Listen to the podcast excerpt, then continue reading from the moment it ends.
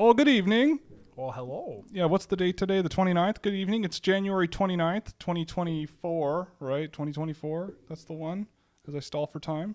Uh, yeah, 2024. So uh, if you haven't noticed, uh, things are a little bit strange right now, and that's because uh, our producer um, has had no internet for the last about going on seven hours. Uh, so Sam here and I, uh, we're we're doing this the backup way. We're backup streaming. So good evening to everybody.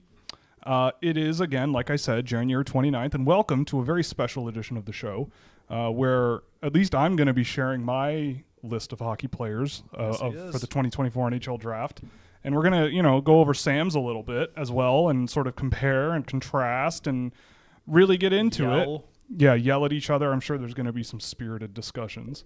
Um, but before we get into that, uh, obviously got to do all the fun ad reads. So welcome to Scouching, Scouching. Welcome to Scouching Live. Uh, I'm Will, and I'm brought to you uh, by well, I'm brought to you by Sam McGilligan, my co-host. Um, and I'm also brought to you by Fanatics. You can use our affiliate link in the description below, or scan the QR code in the box right over right over there next to Sam. Uh, and anything you buy in the store will give us a small kickback to support the show and keep our lights on, which is great. Uh, you can also support us. Both of us work over at Puck Preps as well. I just filed a couple of reports on the CHL Top Prospects game and the USHL All American game. Both were tons and tons of fun, as you know. Um, and you can also get your CHL entry draft uh, information through that website. And also, you can subscribe, of course, to my website, scouching.ca, where you get exclusive access to innovative data tools with unparalleled insights into draft prospects and players making their mark in the NHL. And finally, we're brought to you by Fractal Hockey Consulting, which is the business I have founded. Uh, I appreciate the eyebrow raise. Um, we uh, where we put together player profiles using hand tracked data profiles and analytics packages for NCAA and European recruitment. But we are more than happy to service whatever your needs might be for your organization. So, Sam, you've been on vacation. Before we get into the before we get into the fun stuff, we'll let some people file in. How have you been? How was you went you went where? How was it? What was the you know what'd you eat? What's up? I went to Cuba. I ate liquor. Good man. I actually didn't really drink that much. I just wanted to make the Oh, joke. yeah, I, I really didn't actually. Yeah, I I gotcha. mostly just like did nothing for a week, and it was breathtaking. It was like 50 Yeah. kilometer winds for most of it, so I just sat there and got blown away. well, yeah, It was That's- amazing. I mean, that's though. nice. That was first time there. It was.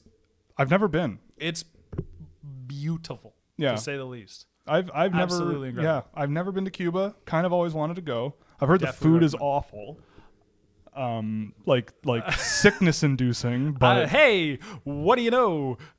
did you not travel with Imodium? Because that's like a must have. Yeah. Okay. Well, anyway, but you had fun. Absolutely. had fun. You had And fun. Came back extremely like refreshed Right. and mentally clear and had the most productive weekend I've had in like two years. That's beautiful. That's a good thing. What was the stuff. what was the number one cocktail you had whilst you were away? pina colada. A pina colada. Nice. So you're a pina colada man. Uh, yeah, Nice. but um, it wasn't by preference. It was Oh. by like every time I went up to someone, they're like, "We don't have that right now," and then I was like, "Wow, okay, not a problem. I'll get this." And they're like, "Okay, we got that." And pina colada was the one that just seemed to work out the most. Okay. Other than like rum and punch drinks that were 80% rum and made me want to die. Oh, okay. I don't do those strong Yeah, drinks that. anymore. Yeah, I'm getting no. old. Yes, it, it happens quick, man. Yo, I, I I, was had- not. Pre- I took a sip and just was. Yeah, Friday mm. Friday night I had two beers and it was 1.5 too many. It was crazy. I, I couldn't believe it. I'm I, I am so old, and if you don't think it's gonna happen to you, it'll happen to you. It, it happens. Um, uh, I had one more question, but I forgot what it was. Oh, I was. I mean, all I was gonna say was that I'm more of a margarita man on the beach. I'm a I'm a margarita guy, but you know, nice pina colada once in a while. They work out- they the- both yeah. work They very both well. yeah, they both work very well. That's very true. So uh, the way this is gonna work is I will uh, walk through the top 32 names that are on my board. Um, if you haven't found it. You can go to scouching.ca and the blog with the full list is now available, so you can go check that out. Um, what I will do then is go through each of the top 32, and then uh, we're going to sort of go through the rest of the list sort of in big batches. Um, if you have any questions, of course, fire them away in the chat and we'll get to them and uh, have a look. Um, and then Sam and I are going to sort of compare and contrast our respective boards. Um, and I'm sure, Sam, you can feel free to stop me along the way for input uh, and, and discussion. Um, so I guess without further ado, there's not much else to say except to jump right in at number 32. And I'm also going to fully admit that I kind of forget where I put these players. I locked it in a week This ago. is why I asked Yeah. the if I could get the yeah, I've already list. forgotten, so I'm also kind of half be surprised by this. So this is going to be a good time. So we're going to start with the last pick. Uh, we're going to go 32 to one. By the way, uh, obviously, never guess who's at yeah, you'll never guess who's at number one. Uh, Dean Letourneau probably, as David Phillips said, top top, or EJ EJ Emery. Um, but anyway, let's let's start with number 32. I'm 95% sure I know who this player is. Yeah, that's it. Okay, so number 32, we got Miguel Marques uh, of the Lethbridge Hurricanes. Um, I this is a guy who uh, I- I think you agree. Like once in a while, you see some incredibly high end, sort of highlight level skill and finish. And he was a very high draft pick in the WHL draft and has not necessarily found the true sort of potential in his game, but his second quarter of the season, I guess you could say. The first quarter of his season was kind of okay, but in the last 20 games, I'd say he's really popped. He's well over a point a game now uh, on a Lethbridge team that really needs uh, some offense. Um, the skill level is there. Pretty much everything is there. It's just a guy that you want the, good stuff of more, right? Like Yeah. you, you want him to, you want to coach him and motivate him and, and really just sort of get him going in the right direction and sort of bringing it more often. But I mean, he can, right? Like the skill level is there. We've both seen some really crazy stuff he's been able to do. Um, you know, a couple of the games I've tracked of his, I've done three. One of them was outrageous, um, in a good way. And so, yeah, I, I, I think Miguel Marques uh, slots in. I mean, is he going to go much higher on my board from here? Maybe, but um, I think somewhere in the 25 to 40 range makes a ton of sense for him. And uh, yeah, so we'll get through. Uh, we'll that's that. We'll, we'll we'll we'll keep these relatively short, and then we'll decompress later. Uh, but yeah, Miguel Marques is the first one we're going over at number 32. So we're going down to 31. Thomas Galvas, your boy, uh, from Liberec in the Czech Republic. Uh, this is a guy who um, is uh, both very, very interesting and also kind of scary to He's me. terrifying, Yeah. which is why I'm still a bit lower on him right now. Yeah. But like the desire to put him in the first round, it's a very tempting. oh, I thing to do succumbed. right now. I succumbed. I succumbed. He is absolutely so much fun to watch. Yes, a very fun defenseman to watch. If you're not aware, Galvas is a five ten, I think, five foot ten defenseman. Oh, it's right in front of me. Oh I was god. wondering. I'm like, what are you looking at? I forget what I'm capable of. It's like uh, it's the things that are right in front of me. But anyway, um, five foot ten defenseman, but really crafty, really creative, really just clever. Really, more than anything, I, I think he's mobile, but really gets away with sort of being clever and you know that that that whatever you want to call it, deception kind of gear that he has. Yeah, It's all there. dece- he, he's good at providing misinformation. Yes. And the only thing with Galvas, and it's a big only thing, is just the defending is not great. If he is in close quarters or in his own end, like he's not a very big guy, not super strong, and I don't think he generates the quickness and speed really to overcome that uh, for a guy his size. this size. is where I'm at right now. Yeah. As much as I like, I love offensive guys like Galvas, and he plays my style of offense and transition stuff. That Yeah. you can see, and you can see like a clear path for even more improvement. But eh, the defensive side, it's like you can't be rushing the puck up the ice if you're stapled to the bench because your coach is Yeah. terrified. Of it. It's you, true. right? Yeah. So I'm still kind of figuring this one out, but kudos to you for sticking to the optimistic side with him. Yeah, I mean Galvas was in like the 35 to 40 range for me for most of the year and then I watched a few of the guys that are like 28 to 35 and I just kept bumping them down and down and or bumping them up uh, you know bumping other guys down a little bit. Um, and I mean yeah, I mean it's a big swing if you're taking him in the first round, but I do not think he's going in the first No, round. Like he'll thi- be like a third or yeah, like this is a guy who probably will go late second round, early third, and you're just making a hedged bet that you're gonna get something out of him if it pops. And you, there's risk, but I've been a big fan of him over the course of the season. And uh, you know, I but going into the season, I didn't really think he was that that great at the at the Hlinka tournament and. Couple of games in Czech Republic or in the Czech National League or in the Czech Extra League, I should say.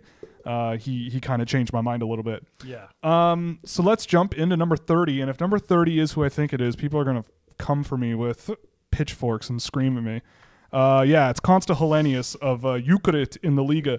So this is a guy that everybody and their dog has at least what top ten. I'd say I- like top. Actually, you know what? No, I think I would say top ten. It's hard to find lists right now where he's not in. The yeah, top 10. like we can look right now. Konsta Helenius is on average nine point nine nine point- four. So he's ranked 10th overall on average. Uh, you also have him pretty low. 27. Okay, so there are a couple of outlets that have him beyond 10, um, but nobody except you and I has him beyond 20, and I'm the only person who has him barely scraping into the second, into the first round. So I guess I have to explain myself on this. I have watched Konsta Helenius, I don't know, six or seven times this year, maybe more. Um, I just, I don't. It draft. There's this draft has a number of players in it where if you're drafting them top ten, like there's a chance that they really underperform for a top ten pick. And with Helenius, like arguably, I would say he's one of the smartest players in the draft, just with his spacing, where he puts himself on the ice, especially at a men's level. You know, he reads play pretty well, but there's not that you the guy doesn't really move particularly quickly. He's not particularly strong defensively in terms of physically strong. Um, you know, he's a guy who really, I think, gets by by sort of going to the net off puck, finding space, you know, generating chances, and his passing kind of remains more towards the perimeter. Um, his pass volumes are really low in the data that I've tracked. A lot of the data that I've tracked on him is very okay, I would say. And I just don't see, especially at five on five, I just don't really see a tremendous amount of super, super high end upside. But if you draft him for the way he thinks the game and you give him a few years to sort of get stronger and, and get become a better skater and a more mobile skater and a more more agile player, you could get something there. Because I mean, again, like we talked about this a few times over the course of the last few months, like how many players are five foot ten in the National Hockey League, but not super high level skaters, not you know High-level without without yeah high level handlers, super high end finishing ability, like shooting ability, and like Helenius isn't bad, but but it's a question of He's- like risk to me. Yeah, he's quite he's average above average to average at all tools across the board. And I find players in Liiga it's becoming a lot more evident in recent years that you can get away in that league by being really smart because it's a league that plays a very unique style of hockey. What was it you said the other day? They're, they're like Well, it's like chess. Like Yeah, it's like they're playing chess, right? Like it's very it's very methodical and like tactical and not very exciting to like Yeah. it's not very exciting. There's not a lot of pace Yeah, to it. And like- pace is the name of the game in pro hockey. Yeah. Everywhere else, especially the NHL. And you can score a lot of points by being able to make outplay people in the chess move style of things. Yeah. But like you're not gonna have the time, you're not gonna have the space. And there's not a whole lot of what's the right way? Wow factor with Helenius, Yeah. where you can see where it's like, okay, well, he's got that, so you can, you know, rely on that when pace comes up. It's like, I don't really know. Like, I don't think he's going to be bad, and I don't think he won't play, yeah. but I just don't really have too much of an personal interest drafting him because it's hard to picture what role he'd have as a high That's true as well. And it's like, what do you like? I think my write up started with like, what are you trying to do with a top ten pick? Because it's not, you know, take on all of this Yeah. risk for what upside? Right. And it's like again, it's it's a question of like yeah, I think you nailed it, right? Like what's he going to be? Um and again, like this is also touches on like the World Juniors to me and how the World Juniors can be an interesting tool in a in a evaluator's tool set where it's like obviously I don't use the World Juniors as a barometer for a guy like Helenius. Um, but I had concerns about him as a player going into that tournament because and you would think looking at how much he's producing that he would be a super super high end. You know he's up, up there with like Kaapo Kakko and Alex Barkov and Sebastian Aho and all these other super high end NHLers um, but he goes to the World Juniors. And I mean when I spoke to people the best thing I heard about him was that he looked good but to me I don't think he looked I thought he was okay like I thought he moved the puck well He looked passable. yeah, he was fine. He he deserved a spot on the team, but he didn't really move the needle. Like the guys on that team that I felt moved the needle were like Hämeenaho and Nyman and uh, and uh, Halton and even a little bit, and and and Yuri Lassila was another one. Um, and I just felt that Helenius, you know, yeah, he's younger, um, but still, if you have a younger player at that tournament who's going in the top 10 of the NHL draft, like they should be must watch TV, if you ask me. And I just think he's okay. So I, I could see him being like a complimentary guy in the NHL. I don't know if he's going to be a center. I don't know what. If he becomes a center in the NHL, I really don't really know what the NHL needs in a center because he's undersized. He's not very strong. Not the not the highest pace guy, but just very smart. So I don't know how far that can take him. But for me, it's just again, it was like other guys. I watched them and I'm going, I found this guy more exciting. I found this guy more exciting. Um, and there's more to this player and this player and this player, and it just kept, you know, bumping him down further and further. But again, probably one of the smarter players available. Uh, 29, we got Marcus Kearsey, and this is going to be another one that I think people freak out a little bit about. Um, Marcus Kearsey is a QMJHL defender uh, from Charlottetown, obviously, as you can see it. Um, he's not the biggest guy either, 5'11, so, you know, but he's not tiny. Uh, one of the better mobile skaters, like if you look at mobility in the draft and the ability to sort of cover ice and just get around and close gaps and do all that fun stuff, he does it really well. But the rest of the picture is pretty murky. I think he's a great puck mover as well. Like the way he fakes off pressure, uh, creates new lanes, um, you know, hits targets, especially even when he's got backwards momentum. He hits hard, crisp passes of the defensive end, for example. Um, he can be pretty daring in the offensive zone as well. He can really push into the offensive zone pretty well. He's generated really good offense um, for Charlottetown. Granted, quite a bit of it is on the power play. But I do really think there's a lot of potential with him. And this is a guy who, according to Central Scouting, is probably maybe not even a guy that gets drafted.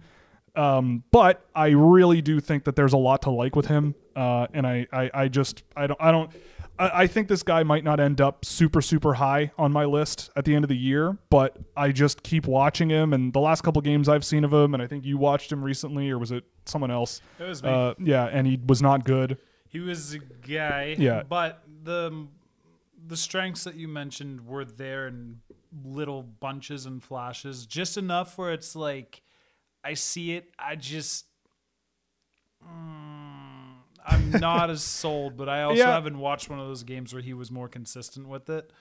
Uh, He got a place in my second round mostly just because there aren't a lot of whole players left who move and Yeah. can kind of shake off pressure like him and to begin with and that's such a high thing I value Yes. but as a com- seeing the complete form of what he is right now, I'm not all there yet. Yeah. I I just think there's something there with him. Um and you know, he's to either be quite good or he's to be an East Coast Hockey League guy scoring a point a game. Like I I like if the puck's in his own end, he can fall behind, he can lose battles. There's a lot of tough spots for him in his own end. Um but on the rush and and moving pucks up the ice and getting offensive and creative. He can do all that. It's it's a really interesting. Uh, it's a, it's a really interesting uh, interesting package. And if this is a guy you draft in the seventh round, uh, I'm happy. It's a yes, trap. I know this might be this may very well be a trap. But uh, of all the guys in Quebec, I mean, you've seen probably quite a few guys out of Quebec, and like he is one of the more exciting options. There's There's not, not, a whole many. lot of guys in Quebec. Yeah, like there's a couple of guys that I kind of like in Quebec, but they're all five six, and and once in a while you It's see a fun shame how often stuff. that happens. it's a shame, but it's it's a surprising amount of times. yeah, but uh, but Marcus Kearsey's on the board at 29, and uh, he's not. I'll tell you this: he's not going to go much higher ever on my board. This is about as high as he'll ever be. I also kind of put him here because I wanted to talk about him. Um, but in any case, yeah. So that's that's that's that on him. So let's go to 28. Teddy Stiga, my boy Teddy Stiga. What? Well, 28? yeah, man. I mean, he could end up higher for sure, but yeah, I mean, you've got him higher than anybody by about a cajillion slots. But I, I really love Teddy Stiga. The- His his All American game was great. I thought he played really well in that game.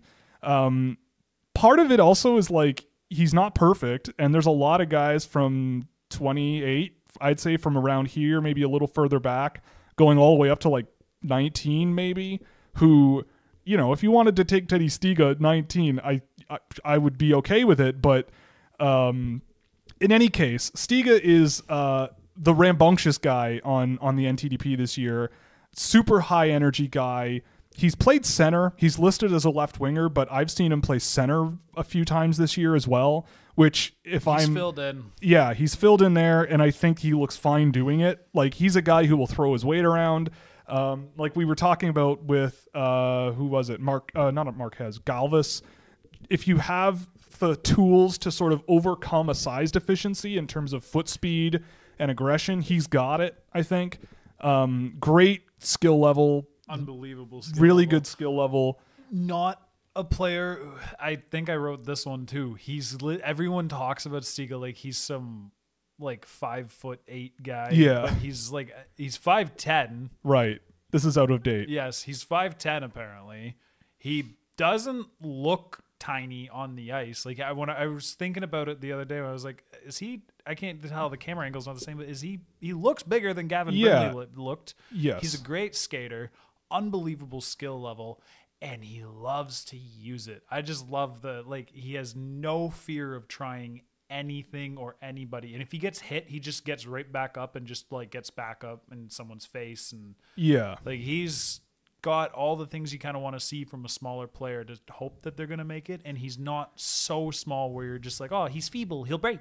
right. You know, like he's 5'10, like he can fill out a bit. He's unbelievably quick. He's super shifty. He's got great hands. He loves to set up awesome skill moves and kind of mislead people. Yeah. He's driving the bus that Cole Eiserman is riding That the is top also 10 true. pick. Yes. He drives that bus pretty good. He is the guy driving that bus. Cole Yeah. Eiserman is not doing it. Yeah. So yeah. So that's it. Teddy Stiga, uh, number twenty-eight for me. You s- 16 for me. well, yeah, you love him. I'm a Uh, I. I mean, I think he's my top-rated NT, NTDP guy that isn't Eiserman.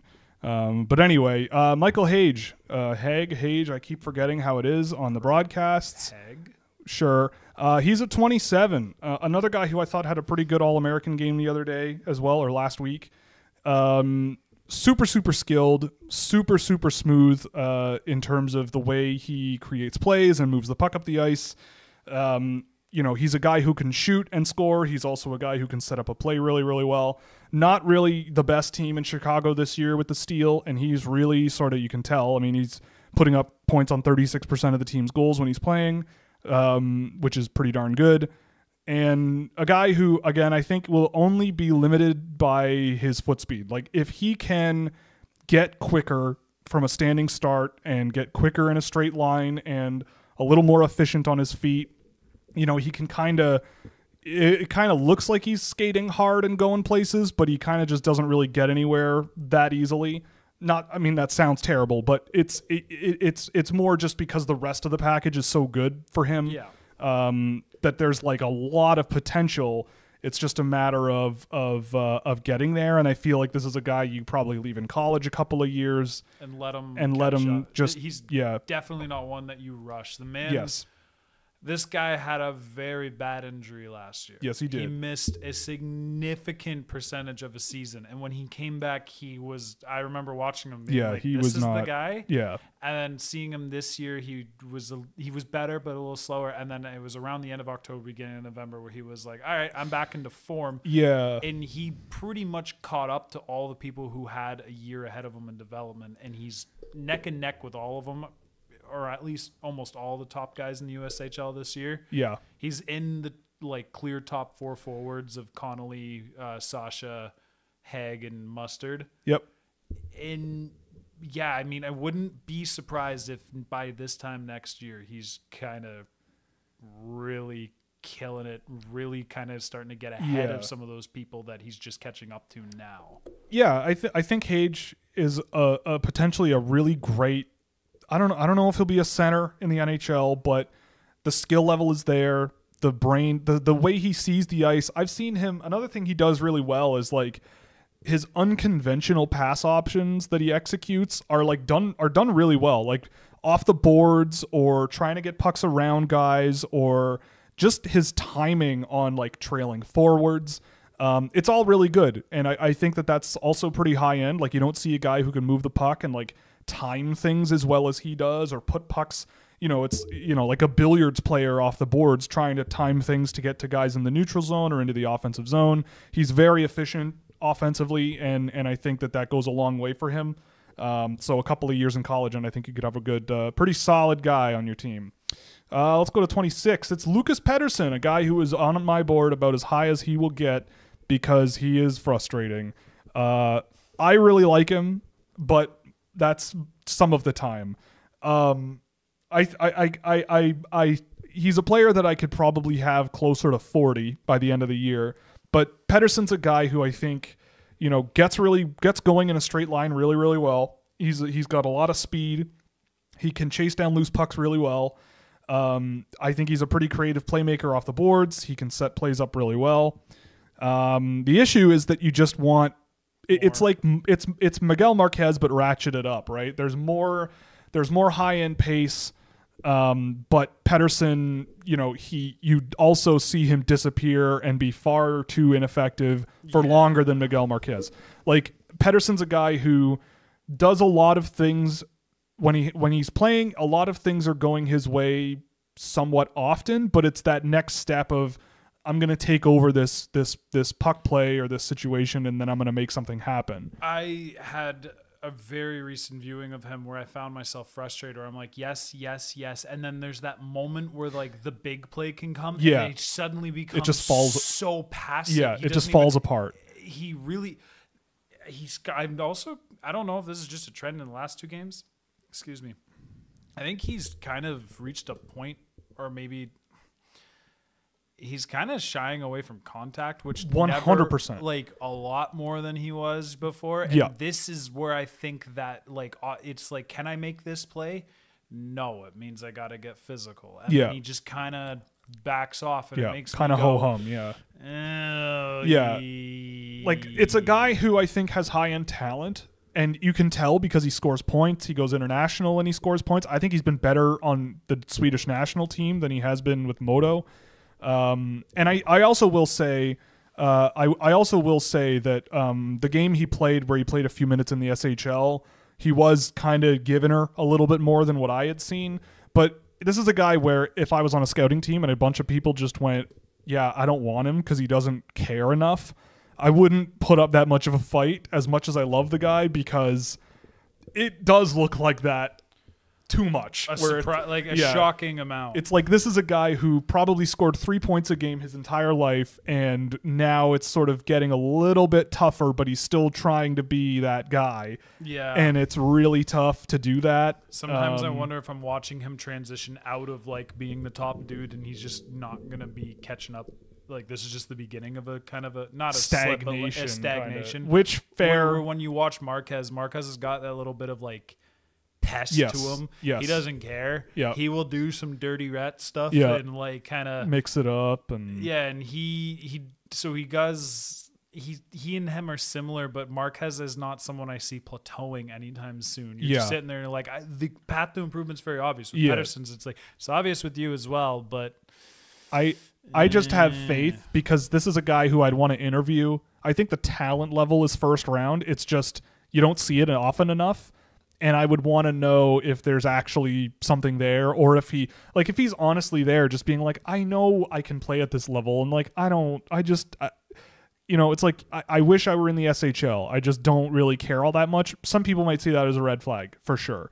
But to me it's just like yeah, but he's also kind of correct in a way where it's like when he's really flying, when he's really going, he's a heck of a player. It's just, yeah. you know, it's, you know. Uh, 25 is John Mustard. Finally, we get to the mustard sauce of this of the show, the the section where we're I don't I don't know where I'm going with this, but any anyway, uh, we're big fans of John Mustard. Um, some NHL people I sent my list to a couple of days ago are not, but that's okay. I mean, the way I see it is this, right? He's he's a point a game. He was playing AAA hockey last year. He is almost almost ineligible for this year's draft. He's almost Uh, a 2025 guy. He is, I believe, a leading scorer on Waterloo, if not in the in the mix for top He's scoring player on the team. the mix for that. He's one of the leading scorers for NA born USHL guys just in this age group Right. draft year. Like, Yeah, he's this like yeah.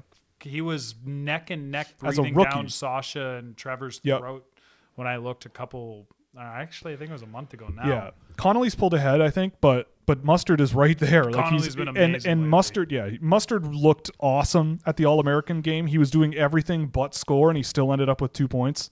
Um, I think it was two points. It was he at least scored the overtime winner, and I mean this guy in, in overtime is tremendous amounts of fun. He's just big power and speed, right? Like this guy has a lot of skill too. Like the thing I love about John Mustard is like on breakouts and on entries and stuff, he goes quick, but he also can pull pucks around you real quick. Like his Yeah. ability his ability to get around you is like really really high end. And the only thing I see with him is something I think that like he's played 33 games in the USHL ever, right? And he's still doing this well. And the thing I can poke a hole in is his map of the ice seems to be very tunnel vision, right? Like he seems to be very like, I'm going to get the puck and put it in the offensive zone. And he can, but he'll look off easy pass options. He'll send passes to nobody. He'll send passes into like behind players, like just that refinement when it comes to moving the puck and and that level of overconfidence that I think needs to be balanced a little better. I still think John Mustard has a tremendous amount of of, of potential, especially as a guy who probably at this, I mean, may as if the draft were tomorrow, may be a second or third round uh, third round draft pick. I heard. um All right, I've started reading that message and it messed with me. Yeah. I know when I was watching Mustard in hockey high school last year, man, I could not believe how well he moved around the ice. And then I watched him in the USHL. He's the same player. Yeah. He didn't change anything, and it still works to pretty much the same extent Right. which is very interesting and rare because there were a lot of people I would have put. I like Mustard better than just about all of them, but there were some great players. Like nobody's gonna know who he is, but Jake Marins was an amazing player at this level last year. Yep. There were a few other. Iro Butella is on Waterloo, Yeah. who was in um in some games better than Mustard was because he had so much size and reach and skill and just ripping uh, ripping pucks around guys and just smashing them in the back of the net. They're all struggling so much, and Mustard was just like, "Nah, I can just carve through everybody this exact same way." It was really impressive to see him be Yeah. the only one to make such an easy jump. So yeah, this is a guy who I think is definitely going to, you know, apparently he's somewhat polarizing, and I guess I can see why. But for me, it's like you zoom out and think big picture on him, and you go, yeah, like he could be awesome, right? Like the the speed and skill in conjunction. In, in as pure a form as it is with him, I don't know who else in the draft I'd throw in. Like if you had to pick the guy who could both skate the quickest and also pull pucks around guys at the same time and just transport the puck really well, like who's on that list, right? I don't I I I'm trying to think of one off the top of my head. Um In the late first and onward range, Yeah, there's nothing. Not a whole lot of guys. but like, you don't you don't see Beckett Sennecke, you don't see uh even like I mean Berkly Catton obviously, but he's in a different echelon. But you know, you like Cole Eiserman, you don't see Cole Eiserman get moving like John Mustard and get around guys like John Mustard and you know, but and and also like John Mustard's a great shooter. He can shoot it a lot and from all over the ice a little bit too much in my viewings, but I he's st- he's still getting his chances and he's a really good shooter. And so I think uh, like this is a guy who I think may end up higher. Igor what? Chernyshov is a pretty good. Um, Yeah, Chernyshov could be a could be one you throw one in there. Yeah, Chernyshov's really a little well. different. Yeah, Chernyshov. um, there was Um, someone else I had on top of my head, but it doesn't matter. But in any case, we like John Mustard. We like the sauce. And uh, on to 24. Daniil Ustinkov. I forgot I had him this high.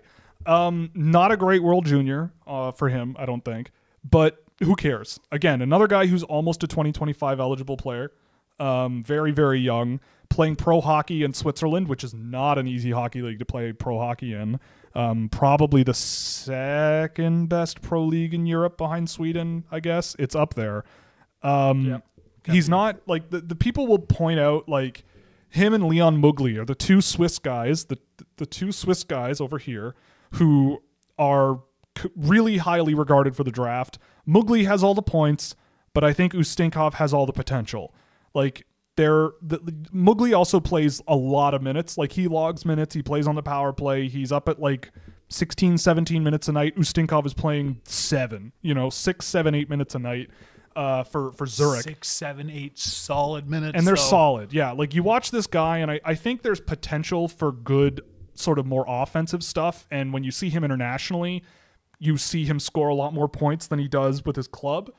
But at the end of the day, like he's a guy who I think the defensive, like the tools he has, could be deployed offensively a little more, but they don't have to be because he's so reliable defensively. Like this is a guy who I think, you know, patrols the ice really well, you know, stick checks pretty well. He's still not strong enough on his feet to really defend super well at the pro level, but still, you know, the numbers defensively are pretty good for him.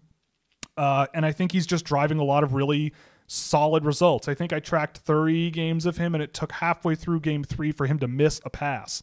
So this is a guy who who just knows how to get the puck around around the ice. He's a guy who, in the offensive zone, like you'll see him. You it he's one of those guys where it's like you almost see something great out of him where where it's like he'll he'll juke off a guy in the offensive zone, spin off of him or or deke him out and try to get inside the offensive zone and create something there. And with Muggli, like he he's got some good tools there and, and, and everything, but there just seems to be more interesting stuff for me with with uh, with with Ustinkov, even if it's more of a limited ceiling and a guy who you know maybe people devalue because of how so-so he was at the World Juniors, uh, and he slips a little too far. But I'm a I'm a big fan of Ustinkov. Um, and I don't I don't know. There's not much else to say about him. He's just kind of a strong, Yeah, stable dude who I think has potential. Uh, 23 is Topias Hynninen. Yeah, I have a different Jukurit guy ranked higher than Konsta Helenius who has four points this year. So, how about that? uh, I really like this guy. I, I really, really like Topias Hynninen. Um, you know, the offense isn't there, but it could be. And I think he's gotten a lot better since the beginning of the year with regards to like he did a he took a spell in the junior league, played pretty well, did a couple of games at the second division. I thought he played great in those games. But this is a guy who kind of reminds me a lot of like Roni Hirvonen from a couple of years ago, where it's just he leads with the effort level and the brain. Like he he reads play really, really well, causes a lot of offensive zone turnovers. This is a guy who also is 5'10, but I've seen him weasel his way out of situations where he should give up the puck so many times. Like he does not give up. This is a guy who Weasel's the right word. yeah, he weasels his way out Really good word he he, him. he he finds ways out of things and it's really really interesting how you know like these are the types of things that I don't really talk about that much until I notice them a lot in a player. Like he just he'll get he'll eat the puck in the corner and then sort of just crouch a little and just shove a guy off of him and get out and create some room right? Like it's he's a guy who just does not really give up. He's he's got a motor. There's there's some skill there as well. Um, there are some areas where he is better than Helenius. Like in terms of generating shot assists, he beats Helenius there. Uh, the efficiency in getting pucks up the ice, he's better at that than Helenius is when he goes through the offensive transitions. He's more involved defensively than Helenius. Um, this is a guy who, you know, he'll in my data the defensive numbers might not look super great, but that's because he's involved so much relative to other forwards defensively that you know he'll he'll try to chase down uh, uh he'll try to forecheck and chase down a guy coming out of his defensive the, the player's defensive end and he'll try to lift his stick and it just doesn't quite get there whereas other players might just not even bother trying. So it's like that kind of thing where you see sort of the instinct right? And I, i'm I, I don't know this is an aside but i'm a big instinct guy. Like Yeah. if you can if you can tell when you watch a player that their instinct is to never take the foot off the gas pedal that's what you need in the nhl like there's nothing more frustrating than an NHL player who sort of takes it easy, especially when things are, are tough. And Hynninen, he I think there's a bias against him for the size and lack of production, but I, I think he battles against it. I'd love to to interview him um, because I think it'd be really interesting based on the way he plays. Uh, but I'm a big fan, and this is a guy again. Like I think he's 65th for Europe uh, in in in the central scouting list, which to me implies like probably not drafted, but well maybe not, but you get the point. Like late, if anything, which I think is just crazy because I think I and I've been I've been inundating my co-host with clips of him the last game I watched of uh, just how much fun Topias Hynninen has been. Um, and you know what? Like if if if he doesn't become a top six forward, what is Konsta right? Is he going to be a third line guy in the NHL? Probably not. I don't think. Is Topias Hynninen possibly going to be a bottom six energy guy in the NHL? He's smart enough. He has enough pace in his game. He works hard enough. He he he's resilient enough. I think there's enough there to sort of to sort of go with. Uh, 22. Zane Parekh. Hello. Uh, another one where I think people may be a little bit surprised, but I We're am not. We are very in sync on this one. Yeah, Zane Parekh is strange. I mean, he scores a lot of points. Um, but I mean, think about again, we talked about this a few times, but like think about all of the guys who scored a lot of points before they were drafted, and it all went okay until the NHL, where the going got really tough. With Parekh, I would be higher on him if I saw, and I can hear people in my head screaming at me, but if I saw higher end skill, if I saw higher end puck carrying ability, if I saw higher end, like, he, he turns the puck over a lot. He takes a lot of risk. Defensively, though, also is, This is not it. there. This it's is it. like he's a guy who gets beat a lot. He's a guy who, you know, if a if a guy's cycling below Parekh's goal line, he won't put him against the boards. He won't reach in with his stick. He'll just watch him go right by and try to catch him on the next go around or something. I don't even know how to explain it. It's weird. Like we are talking about passiveness earlier with Lucas Pettersson away from contact, but it's like this is a defender now. Yes. Like this is a non-negotiable. It's very. Some people are, I think, are just maybe overlooking it because they're like, you can work on this stuff, and I'm sure you can to an Of extent. course. But you realize that this is the OHL that he's doing this in, and he's trying to be like the NHL are bulls. If you don't want to get maul, get mauled by OHL guys, every single NHL one will run you down and just look at you as nothing but just a pylon. Yeah. Even if I actually am higher on a bit of Parekh's tools and decision making because I think some of it is from Saginaw itself. They have a very interesting approach to the game, and I think they encourage him to take those high risk passes quite a bit. And maybe he, in a different environment, actually, I've seen him in Team Canada. He doesn't take those crazy risky Sure. passes as much. Sure. So I believe that he this is more of a Saginaw thing, but I kind of just don't care because the defensive thing scares me a pretty tremendous amount, and this has been consistent. This is not a like the defensive side is not a him playing for the Spirit. That's, Right. It Canada doesn't matter. He does not seem to really appreciate the necessity of a physical game and even without that, stick's not the best. His positioning Yeah. is fine, but a little risk inducing. Definitely tries to get into spots for transitional play. I find when he's in the defensive zone a bit more and kind of takes those risks and to get a big Right. in a more aggressive spot. But then he's not also the most like drop your jaw transitional No. player either. So it's like that's a that's a Well, chain I really don't like. And here's the thought experiment, right? For me, who are the elite offensive defensemen in the NHL that they are so elite you could forgive them for defensive faults, right? Like Tony DeAngelo might be one, right? Like you could say Quinn Hughes or Cale Makar or whatever, but there is no possible way that those that Parekh is in that echelon. I don't think. No, like those guys. Quinn Hughes, those Makar guys are like some of the best skating defensemen in the world, and when they were this age, they still were the best unbelievable, defenseman in the drafts. unbelievable skaters, like unbelievably mobile and fluid, and I don't see that out of them. So with Parekh, it's like, is he more of that, you know, Ty Smith, uh, Adam Boqvist, who else uh, is on that list? Um, uh, Ryan Murphy, uh, Ryan Merkley, uh, you know, guys who you know there's defensive warts when you draft them. you know, Tony DeAngelo's another one. But even Tony DeAngelo, I think, had some more fluidity and creativity to his game than Parekh. I just I, I don't know. And and and DeAngelo came with his own problems, you know, not pers- not the personal ones, but on the ice, like he has his own issues. Um, that that you know he bounces around teams, right? Like, would you draft Tony DeAngelo third overall in the NHL draft, or fifth overall, or eighth overall? Maybe, maybe, but I personally, I I wouldn't.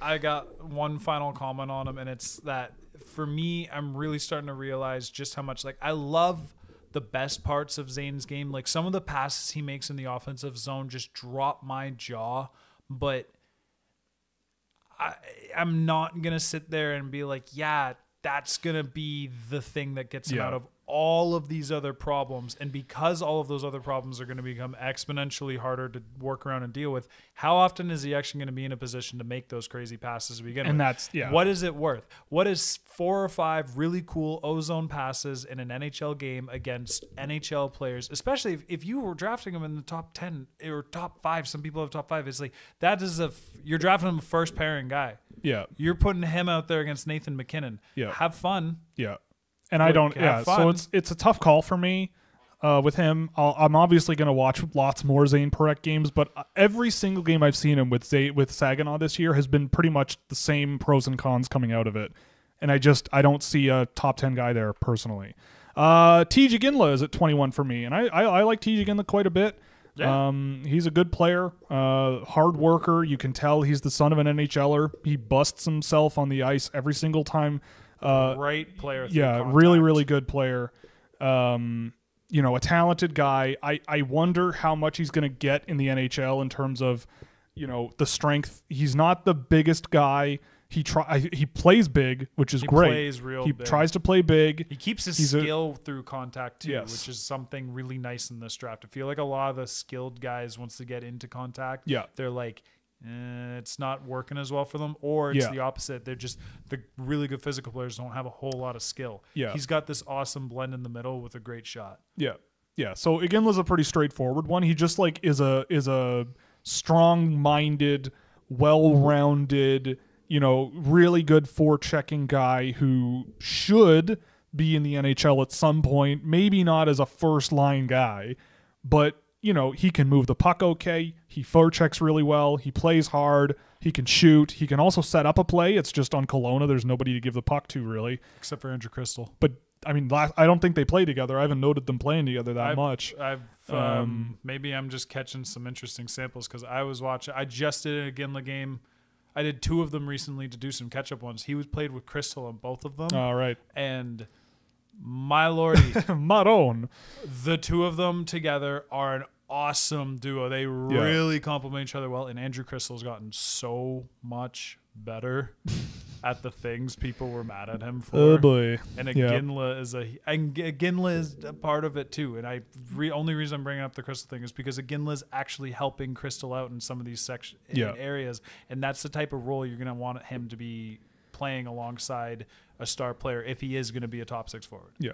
Easy to see him as an NHLer doing yeah. a number of different things pretty well. I I, I like him. Um, yeah. Anyway, and I also am kind of hoping we can get through these a little quicker. Uh, Sacha Boisvert at twenty. I, I again another guy who I really really like. Um, big, really good skating center who can get up and down the ice really well. He's got a pretty good shot as well. Super fluid. Yep, really fluid on his feet. Um, you know, an okay defensive center as well, but he's more of a transition guy, an attacking offensive center. I would like to see a little bit more sort of ability to create space in the offensive zone and sort of slow things down and make plays a little bit more than he does. But I, I've really liked uh, Sacha Boisvert this year on Muskegon. I mean, I watched a game of Matt Van Gridden this year. I don't think Matt Van Gridden has as many points this year if Sacha Boisvert isn't on his line, sort of feeding him pucks and sort of grinding things out defensively here and there. Um, so I, I- I'm a fan, and I think I think you are too, right? I had him 12. Okay, I'm so a yes. big fan the of answer him. I, is I yes. see more in the offensive zone that's working for him right now. And I also think there's very few players that make me more excited when I'm like, man, when you get stronger, what are you going to Yeah. be? He's already big. He's rangy. He uses his reach really well. He's super good at turning off of guys. Great skater, as you said. I really love his movement off the puck. He's like Really good at supporting his wingers and his defenders. Great in transition. I like his defensive game a little bit more. Yeah. But I do see a bit of the issues. I'm. I think the package as it get just continues to unlock more things for him with strength more than almost any other player, and so much is already working. And the strength will and like it's not like a will it come? It will come. Yep. So it's like I can't wait to see what he is. Fair enough. But uh, yeah, we're both fans. He's good. Uh, Igor Chernyshov at 19. This is a little bit low from what I would maybe. I don't know. Like it felt low when I put him here. Um, but the guys ahead of him, I also really, really like. I mean, Chernyshov is interesting.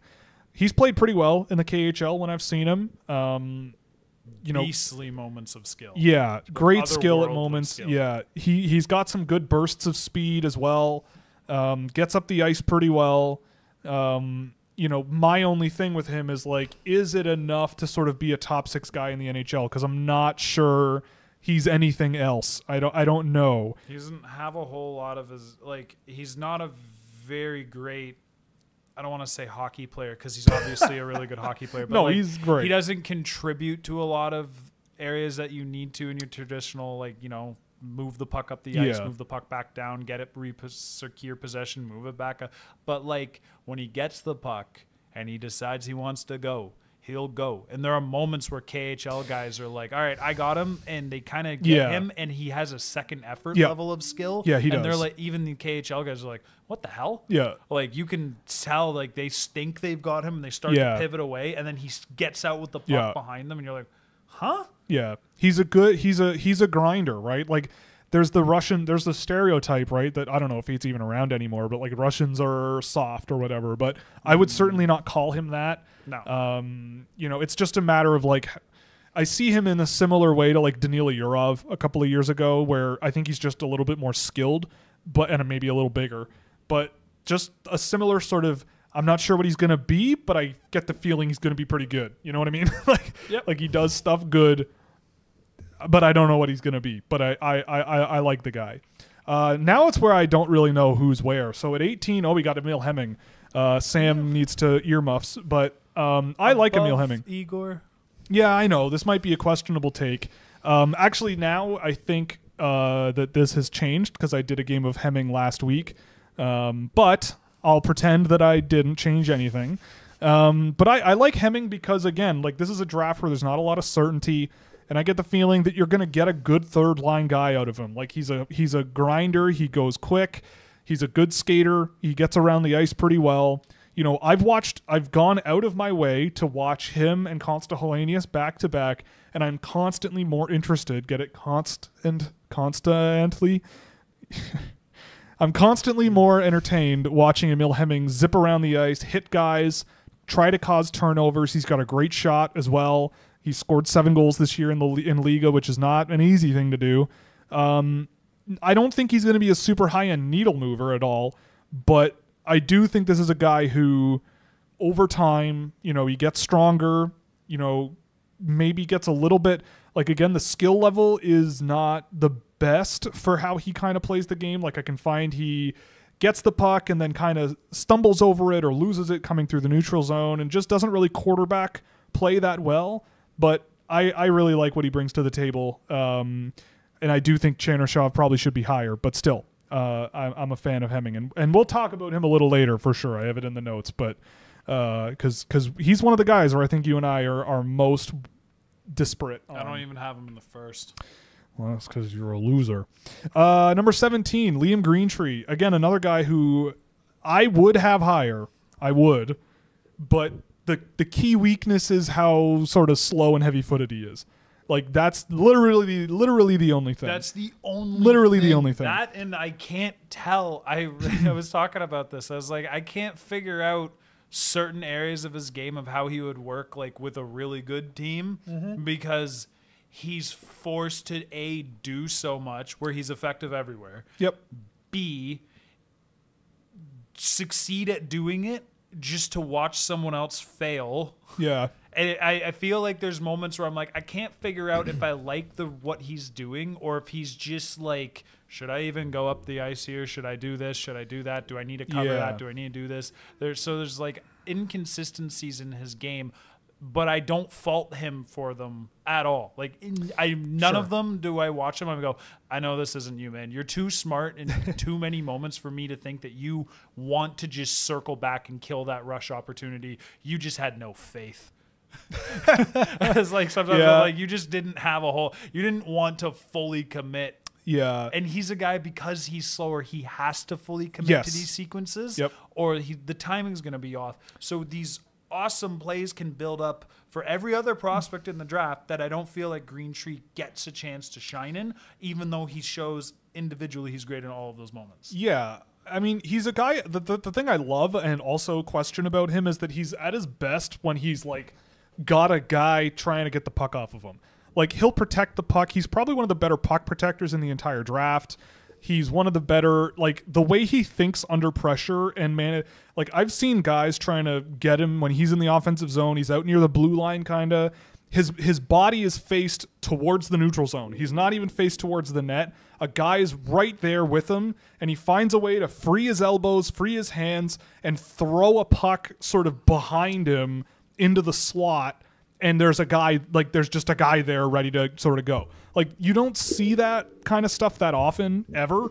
And and his ability to sort of play under pressure is both I think a good thing, boding well for the NHL, but also mm, questionable because that it's like then what happens when he doesn't when he when he's in open ice and generally what happens is guys catch up to him so either he learns how to sort of work around those weaknesses and become a a, a really really really good sort of complementary offensive guy or he works on his skating he gets a little bit quicker you know doesn't put on too much weight and becomes sort of a, a tall but skilled, you know, guy who doesn't back down and can handle pressure and and can make can make great plays. Like his ability to just generate offense on a team that is not good is really really impressive. Um, so yeah, Greentree's a guy who I think was higher on my list at one point, but you know uh, he could end up higher on my board by the end of the year for sure.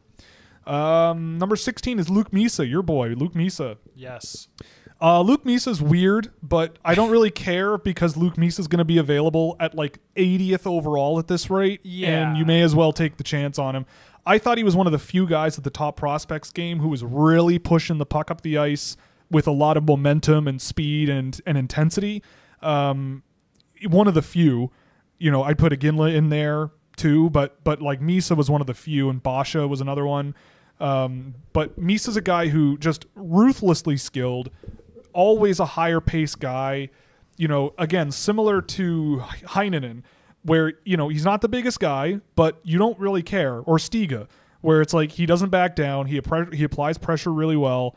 Just a really talented player. super fast Yeah, super fast. separation, it's the separation that really gets it's like that's the trait that has set him above so much for me Yep. when i see him in a lull or he's kind of got a guy coming in and he's definitely who has some speed on him he's he's going at zero Yeah. speed zero and then he's still two steps later faster than the incoming pressure and it's like okay that is crazy speed Yeah. and it's not hampered with a lack of lateral agility. He can absolutely shift and get around guys really well. We are talking about John Mustard, like Yeah. Misa can get around guys. You've got good And- instincts on the rush and in transition. I th- I believe a little bit more than most. I think in his ability to contribute in the cycle offense. I think he's got a lot that works out for him really well there. And he's still just figuring it out. But the Yeah. moments where it pops, I'm like, wow, that's some of the best play. Some of the best plays I've seen from anybody this I, year. I think a great coach system and a like a great coaching network and a great development staff could just run with this guy.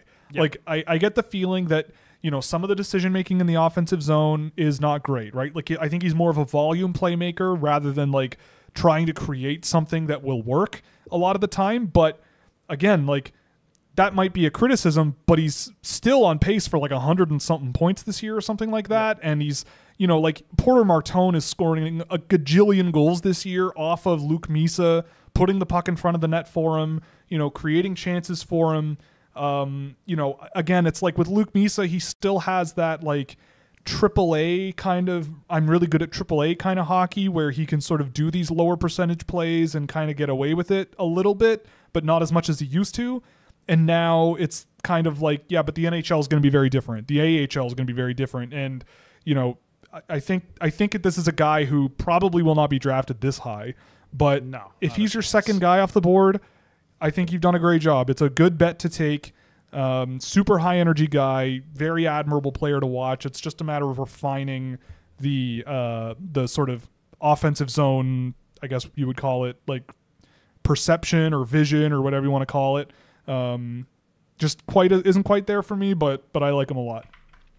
Uh, Sam Dickinson at 15. I've dumped him down quite a bit, but I did this with Michkov last year around December where I just dumped him to where I thought he deserved to be. And then I just went, all right, from here on to the next, to the end of the season, I'll move him up if I see more stuff that I like. And with Dickinson, like, his weakness is is passing the puck. I think, especially up the ice through the neutral zone, it's it's sometimes a little bit mystifying. Um, you know, just the, the the timing and the decision making and how I don't like using the word careless, but there are moments with him where he's kind of careless with possession, and you know, is that fixable? Or you could put him with the right player to fix that. Sure, I can't say it's impossible. Um, but with Dickinson, you know, I've just sort of been it's like Helenius, right? Like I've been sitting around waiting for a top 10 quality guy there, right? Like what is it that sets him apart to be a top 10 sort of high-end NHL guy? I think he could be a good minutes eating NHL defenseman with some offensive tools there as well, but I I don't know. I've just struggled to see a guy who really sort of takes over a shift and really takes over a game uh, on a consistent, you know, on a relatively consistent consistent basis in Dickinson. I, I I don't know. I could eat those words in a little while, but in the games I've seen and the games I've tracked, he's a mixed bag for me. But I, I like him obviously because he's this high in the in the draft.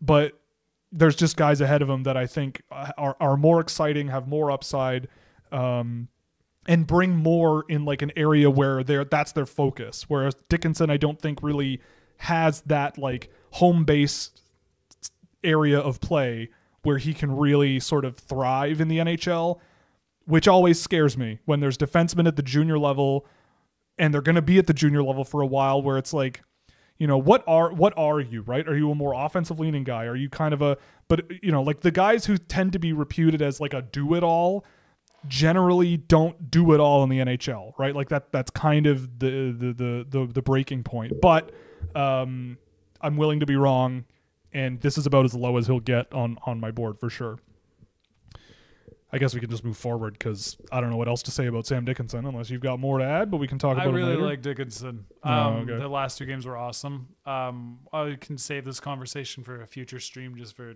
to get through some stuff. But I, I see where you're coming from. I've also seen moments from Dickinson where I just, but you can summarize it as the right team can do so much with him. That's fair. I think that's fair. Like if he gets drafted sixth overall, it's like okay, I get it. Like I see it, but it's just there's other guys that that have interested me more.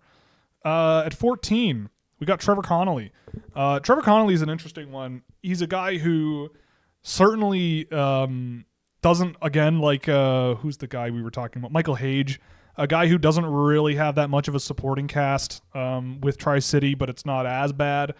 Um, you know, a guy who the combination of skill, footwork, and, and pace in his game, it's really good there. It's all there. I, I'm I would be surprised if he wasn't a little bit taller than six feet. I feel like he looks a little bit bigger than what I remember last year, but that's a minor point. Um, but again, like a guy who can drop a shoulder, attack the net, like just a very projectable offensive game to the NHL for a for a sort of skilled and powerful winger. Um, you know, he gets the puck to the middle of the ice a lot. He really doesn't sort of do the low percentage stuff very often. Um, honestly, I don't really know how many negative things I can say about Trevor Connelly. Um, I don't know what you might have in store, but he's a guy who I think just plays a really well refined offensive game um, that that I think is projectable to the NHL as it is. Yeah, he's a pressure machine when he's Yeah. away from the puck too. Like the how much of a he will be a nightmare for a defender they just they want some space. They want to be able to look up and make the easy play. And there's Trevor Yeah. always in their face, cutting them off, and he's always coming from their blind spot too, Yeah. which must be the most frustrating thing. like, where is he? Oh, there he is. Like that type of stuff. Yeah. Um, my only complaint with him is when Tri City, as you said, isn't the best team, but man, Hage tries to do everything he can to elevate Chicago. Connelly looks off. Connelly Yes. looks at his team. That's a good. Point. Even worse than Mustard looks off guys, Yeah. but sometimes it's like, yeah, but we're just not. Maybe this part of his game isn't all there yet. We all know Connelly is like an elite playmaker when he wants to be. Yep. And it's really concerning sometimes how much you can watch him actively choose not to be one so he can cycle the zone three times in a shift or something. There's a bit of like Cole Sillinger to me with him, where it's like in the USHL, we said basically the same thing, right? When he was with Sioux Falls, Oh man, he, he was wa- a- he was he was a he was a selfish guy who was, was trying to do everything himself, and you know the tools were there. You saw the shot, you saw the puck carrying, blah blah blah. Connelly might not be the sniper kind of guy that Sillinger was, but in terms of playmaking and vision he and replaces the it's shot it's there. The. Yeah, it's there. the and pace is insane. you know, so I always hesitate when it's like, well, he doesn't really use his line mates that well, and it's like his line he it's like what does it mean if a player knows his line mates aren't the most beneficial and so they try to do too much on their own. Generally they sort of figure it out. I mean, Cole Sillinger in the NHL has kind of waffled a little bit, but that's I think a different story for another day. Um, but I think there's similar a similar storyline to Trevor Connelly here, because again, like sim- uh, you saw him at the World Junior A's, and I think I thought he played fantastic Oh, there. he was amazing. Um, the Hlinka tournament, he was the best player in that tournament, probably one of them.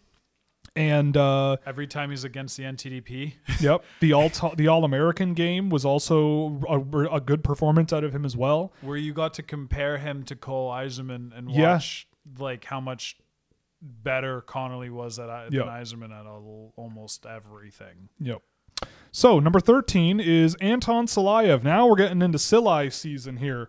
Uh, so Anton Silayev, this is a fun one. Rank, same rank, eh? Okay, Yeah. so same and I have him at the same slot uh, in thirteen. Lucky number thirteen. What? That was bad. I know.